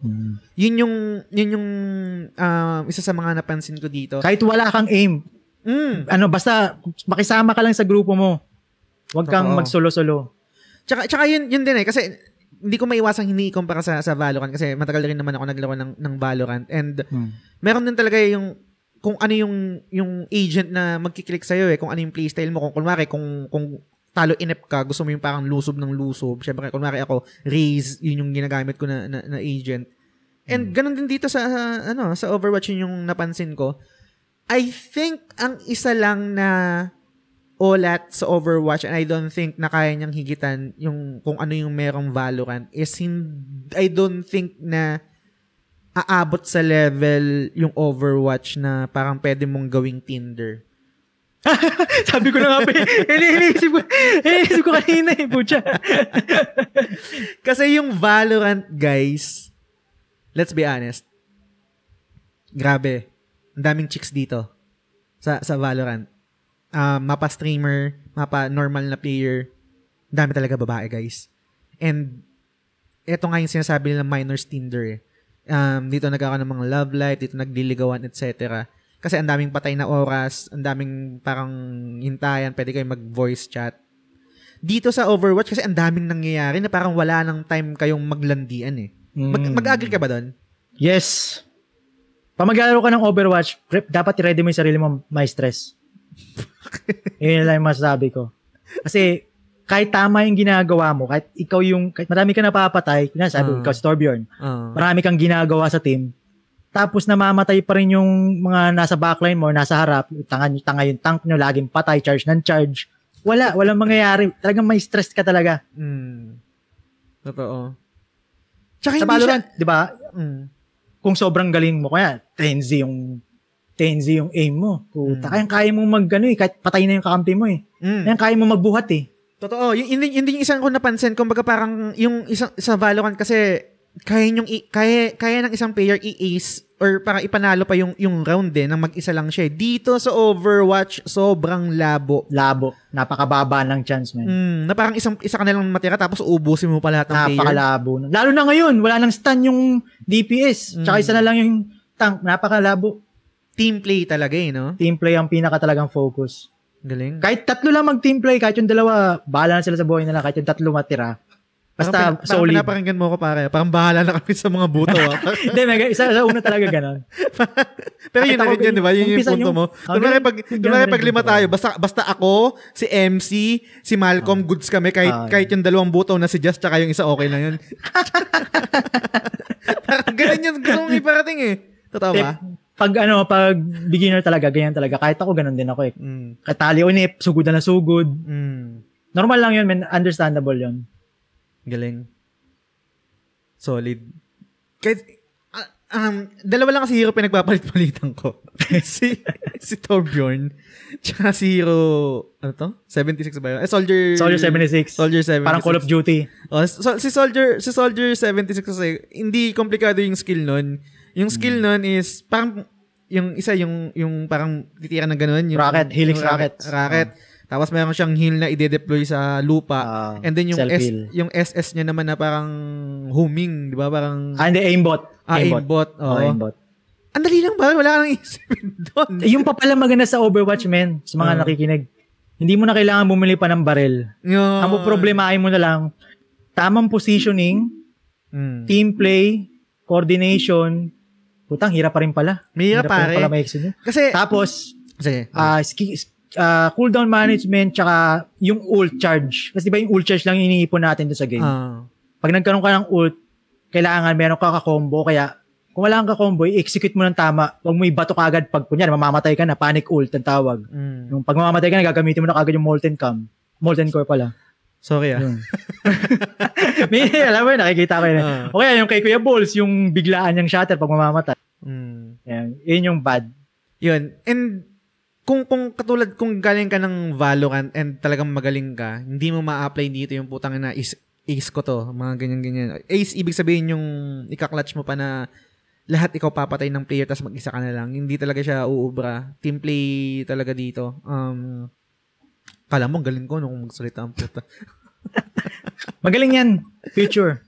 Gagaling din. Pero umuubos kaya ako, putang na pag naka, Oo, man. ano, putang na, oh. Tapos pag magpupush, no, sige, lusob kayo, puta. Tsaka masarap kaya ng feeling na pag yung, yung ult na inipon mo, Mm, ma- ma- makakasam mo siya ng maganda, tapos ang daming mamamatay sa ult mo. totoo. Ang Diba? Tapos play of the game. Ang daming best nangyari sa akin yan. Diba? Clip that shit. Clip that shit. Kaya tuwang tuwa si Kuya Balls may clip that shit. Solid guys. Um, hindi ko alam kung nabenta namin sa inyo na maayos yung Overwatch. Hindi ko alam kung magiging catalyst to para subukan yung maglaro ng Overwatch. Pero regardless, kung wala kayong ibang malaro, naghahanap kayo ng palette cleanser, kung gusto nyo makatry ng iba, um, pwede nyo kaming i-PM sa Discord. Pwede kayong sumali sa Discord channel and then maghanap kayo ng mga kalaro doon. Um, try natin. Baka baka yung baka itong podcast episode na to, itong secret level episode na to, ito yung maging catalyst para mag itry para itry nyo yung Overwatch and then baka kayo naman din yung maging catalyst para ganahan maglaro si DJ ulit. Kasi may bagong player. Aww. May bago siyang I mean, 'di ba, give and take symbiotic relationship Tama, na tama. na yung yung epi- episode na pinili niya or yung topic na pinili niya is yun yung naging nag-inspire sa inyo maglaro ng Overwatch, mag-try ng Overwatch. And then kayo, Mm. pag tinry nyo naman din, baka siya rin yung, baka kayo rin yung makapag-inspire sa kanya na maglaro. Syempre, tang ina eh, siya, siya yung nag-topic na ito eh. Turuan mo kami, samahan mo kami maglaro, di ba? Parang No problem, no problem. Yun. At So, saka pa- pala, guys, Okay, sa, sa nakikinig, yung system requirements ng game na to, sobrang baba lang. Kaya di mo na Mm. kailangan ng GPU. Kasi wala akong GPU, pero nakapaglaro ko. Nice. Yun lang hindi ko alam kung bakit hindi ko kaya, hindi kaya ng PC ko. Oh, mid-tier naman yung PC ko pero for some reason, pag sinasabay ko yung game tsaka yung stream, yung OBS, Ah, may ganun talaga kasi. Tsaka yung ano, yung Facebook, naglalag pare. Hmm. Hindi kaya. Kaya sa sa PlayStation ako naglalaro. Anyway, um, last question pare before we end our episode. Hmm. Namimiss mo ba yung ex mo? Every day, every second, every minute.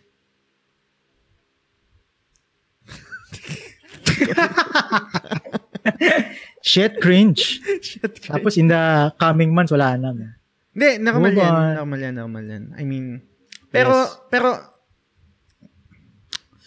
hindi ko alam eh, pare. Um, kasi iba-iba tayo ng ano, iba-iba tayo ng parang pain tolerance, iba-iba tayo ng time, um, kung kailan tayo nakakapag-move on. Merong mga tao, merong mga lalaki na talagang bilis lang, eh, di ba? Parang wala lang, eh, Oo. parang nagpalit. Sana ng- all. Sana all, no? Ah, Hindi Mhm. tayo ganun eh. Um, ito yung cards na binigay sa atin ni ni Papa Jesus eh. na matagal tayo makamove on eh. Ganun talaga. So, clip that shit. Anyway, um, ito, ito, ito kidding aside, ito talaga, ito talaga yung, yung, yung last question ko sa'yo, para. Mm. Overwatch, um, ngayon, nasa Renaissance, ang daming nagtatry, ang daming lalaro. I think, 25 million yun, um, on the first week out. Sabi. may nakita, parang may nakita ko meme or parang post, ang konti ng Ah. naglalaro na ng Valorant, tapos ang dami naglalaro ng, ng? Overwatch. Um, I think, naglalaro ba yun o nanonood? Di, ko- di ko sure eh, kung sa Twitch Ah, yung viewer count. Ang viewer Okay. count ba yun? Parang ganyan. Di, ko- di ko sure. So, correct nyo ako, guys. Ito yung question ko sa'yo. Bilang experienced na Overwatch player, ngayon, sobrang hype pa. Pero alam ko, bilang critic or bilang parang commentator ng, ng, ng video games, alam ko na mamamatay din tong hype na to. Yup. Ano yung sa tingin mong kailangan gawin ng Blizzard para magpatuloy ito? Ano yung kailangan gawin ng Blizzard para ma-maintain yung hype, yung excitement ng mga player at magstay sila at hindi bumalik sa Valorant or ibang game? Ano yung kailangan nilang gawin? Unang-una yung ano men, yung skins. Kasi sobrang mahal ng skins. $20 ata yung isang skin lang yun, isang set lang. Isang set lang na skin, mabibili mo. Dapat yun ayusin nila yun. Medyo pababaan nila kahit ah, siguro mga 5 to 8 dollars. Kung di naman ganun kaganda, pwede naman din babaan yun eh. Lalo na ngayon, yung mga nire-release nila, hindi naman ganun kasya, masyadong maganda.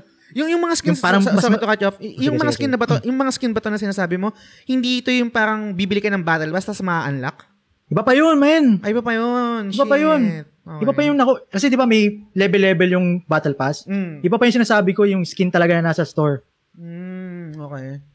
Iba pa yun. Tapos yung mga almost binibenta nila dun sa store ngayon, yun yung mga pass skins dati sa Overwatch 1 eh. Tapos sobrang mahal, $20. Ano mo naman mahihingaan yung bumili yung new player nun? Totoo. Kaya sabihin natin, ang ganda nun. Eh kaso old skin na yun eh. Nire-release nyo lang eh. Totoo. Babaan, babaan lang siguro nila yung ah, presyo ng skin. Tapos, daily update, balance up, balance patch. Tapos, yung seasonal na event lagi. Mas mag-release pa sila. Tapos, wag na wag nilang, ah, ito, wag na wag nilang sisirain yung hype sa, ano, sa PBE eh. PBE content ng Overwatch 2 kasi yun talaga inaantay eh. Parang mala Overwatch, ay Overwatch, parang mala, mala Borderlands 2 daw kasi yun eh. Yung mga skill tree, alam mo yung mga ult natin, yung mga skills natin, pwede pang ma-customize yun doon sa Overwatch 2. Nice. Pero sa PBE lang yun ha, PBE. Ah. PBE content. Yung mga kalaban ng mga AI. Hindi ko natanong sa ito kanina. Sabi ko last question na yung, yung, unang tanong ko sa Pero ito, lang. ito pinaka-last na talaga to. Ano, kumusta yung scene ng Overwatch in terms of um, esports? Kasi I think isa sa mga reasons kung bakit sikat yung Valorant kasi sikat din siya as esports. Nandito yung mga sikat na player, mga mga pro player sila, Ten, Sentinel, etc. Tapos mga content creator na mga naglalaro. Hmm. Sikat ba as an es- esports ang Overwatch? Ah, Or meron, that- chan- meron bang chance at least kahit pa paano pumalag as, as an esports? Oo naman lalo ngayon, men. Okay. Dati kasi, yung unang release nung, di wala pa ako na, di, pa- di ko pa nalaro yun, pero based on sa balita, yung unang release ng Overwatch, nagkaroon ng Overwatch League. Yung Overwatch League na yun, sobrang dami nanonood. Doon yun yung parang Valorant na, na hype dati. Mm. Tapos nag-die down yun dahil sa ah, may mga isyung ah, players, sina Sinatra, XQC, yan. Sinatra pa ang familiar yung pangalan na yan. Ah, Nag- sa Valor- CSGO ba yan o Valorant? Oh, si, sikat, siya rin yan sa mga sikat na ngayon na players ng Valorant. Hmm. Ewan ko kung si, di ko alam, di ko sure kung, kung sikat siya sa CSGO eh. Pero sikat yan si Sinatra. May mga issue rin dyan eh.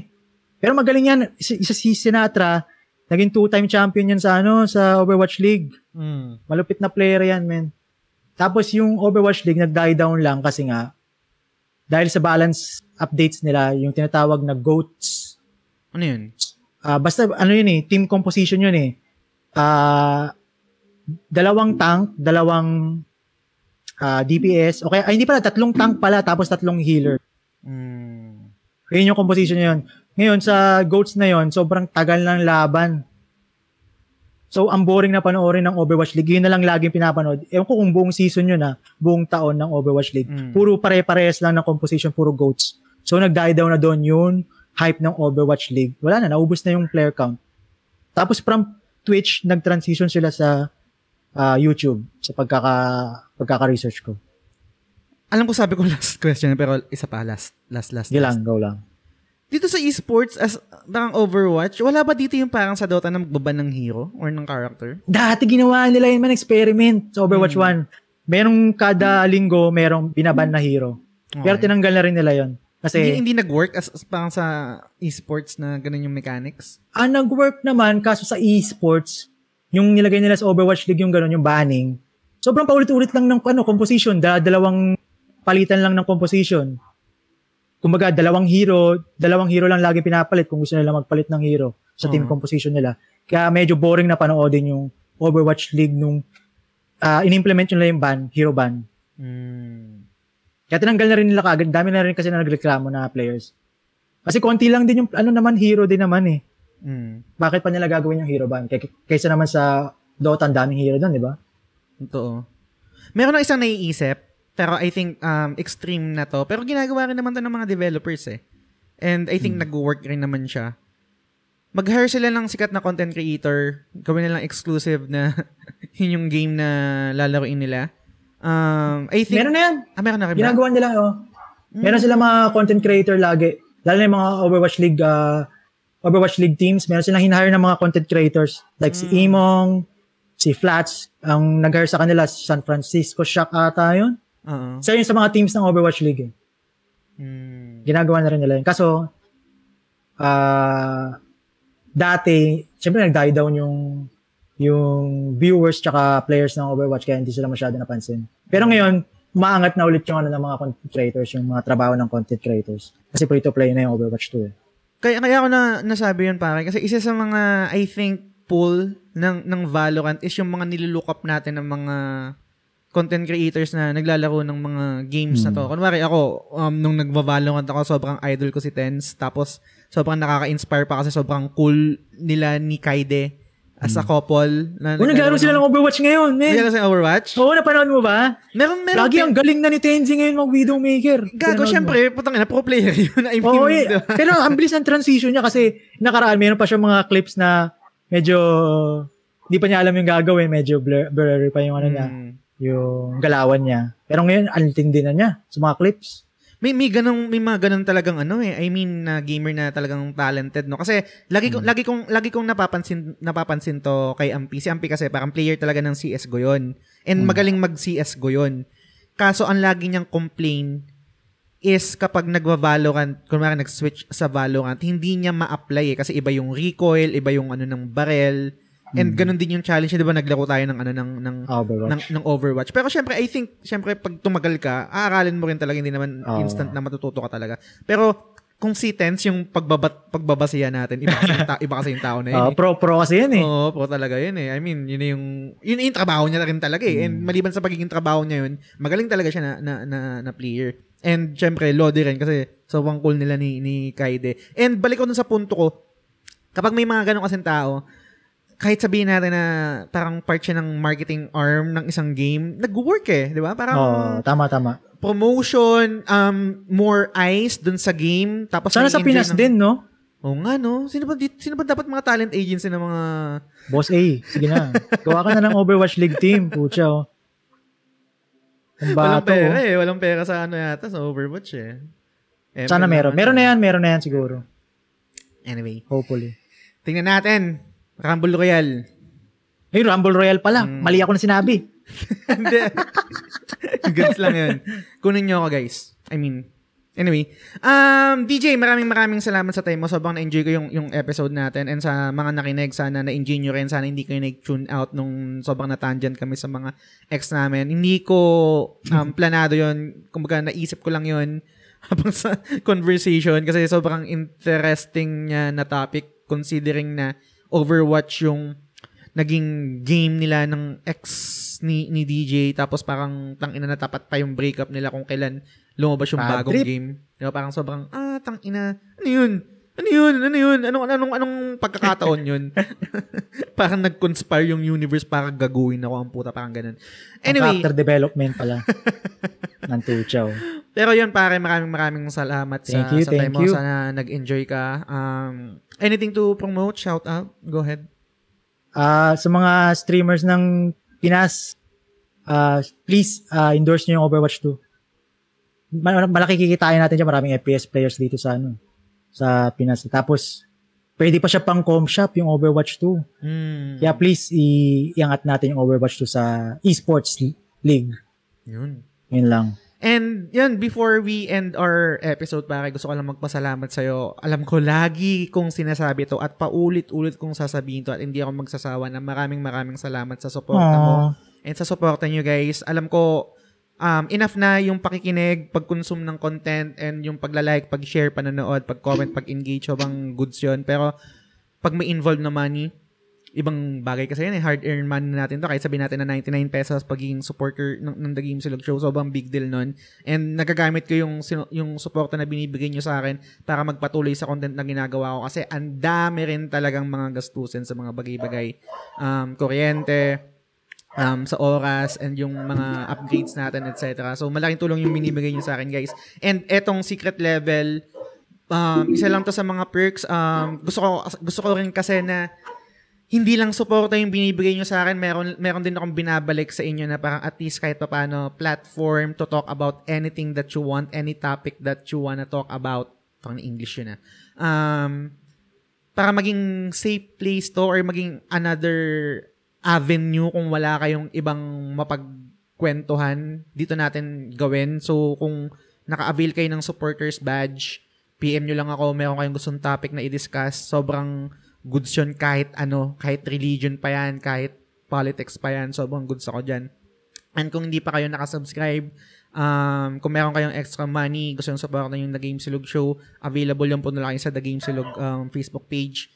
Malaking tulong yun sa akin yun, guys. Um, thank you, thank you. So, yun, um, topic-topic every Sunday, 6pm. Um, podcast namin ni DP1, yung flagship na Game Silog Show. Every Monday pa rin yun, 6pm. Etong release ng Secret Level, most likely, every Thursday to. Um, sana supportahan nyo. And kung meron kayong feedback, comment, suggestion, violent reaction, sobrang welcome sa akin yun. Huwag kayong magdalawang isip na mag-PM sa akin sa The Game Silog Show uh, page, tsaka sa Instagram kung anong trip nyo. And follow nyo na rin ako sa TikTok, tsaka sa YouTube. Um, magiging active na rin ako doon. Uh, mag-upload ko na yung mga video um, version ng podcast. Medyo late lang ng one week, pero at least um, habulin natin yun yung mga past na episode. I-upload ko yun sa YouTube. So, subscribe na kayo sa YouTube channel ng The Game Silog Show. Lalagay ko dito sa description ng episode na to. So, yun, again, um, maraming maraming salamat sa pakikinig hanggang sa susunod, sa, hanggang sa susunod na episode ulit. Bye! Thank you, thank you.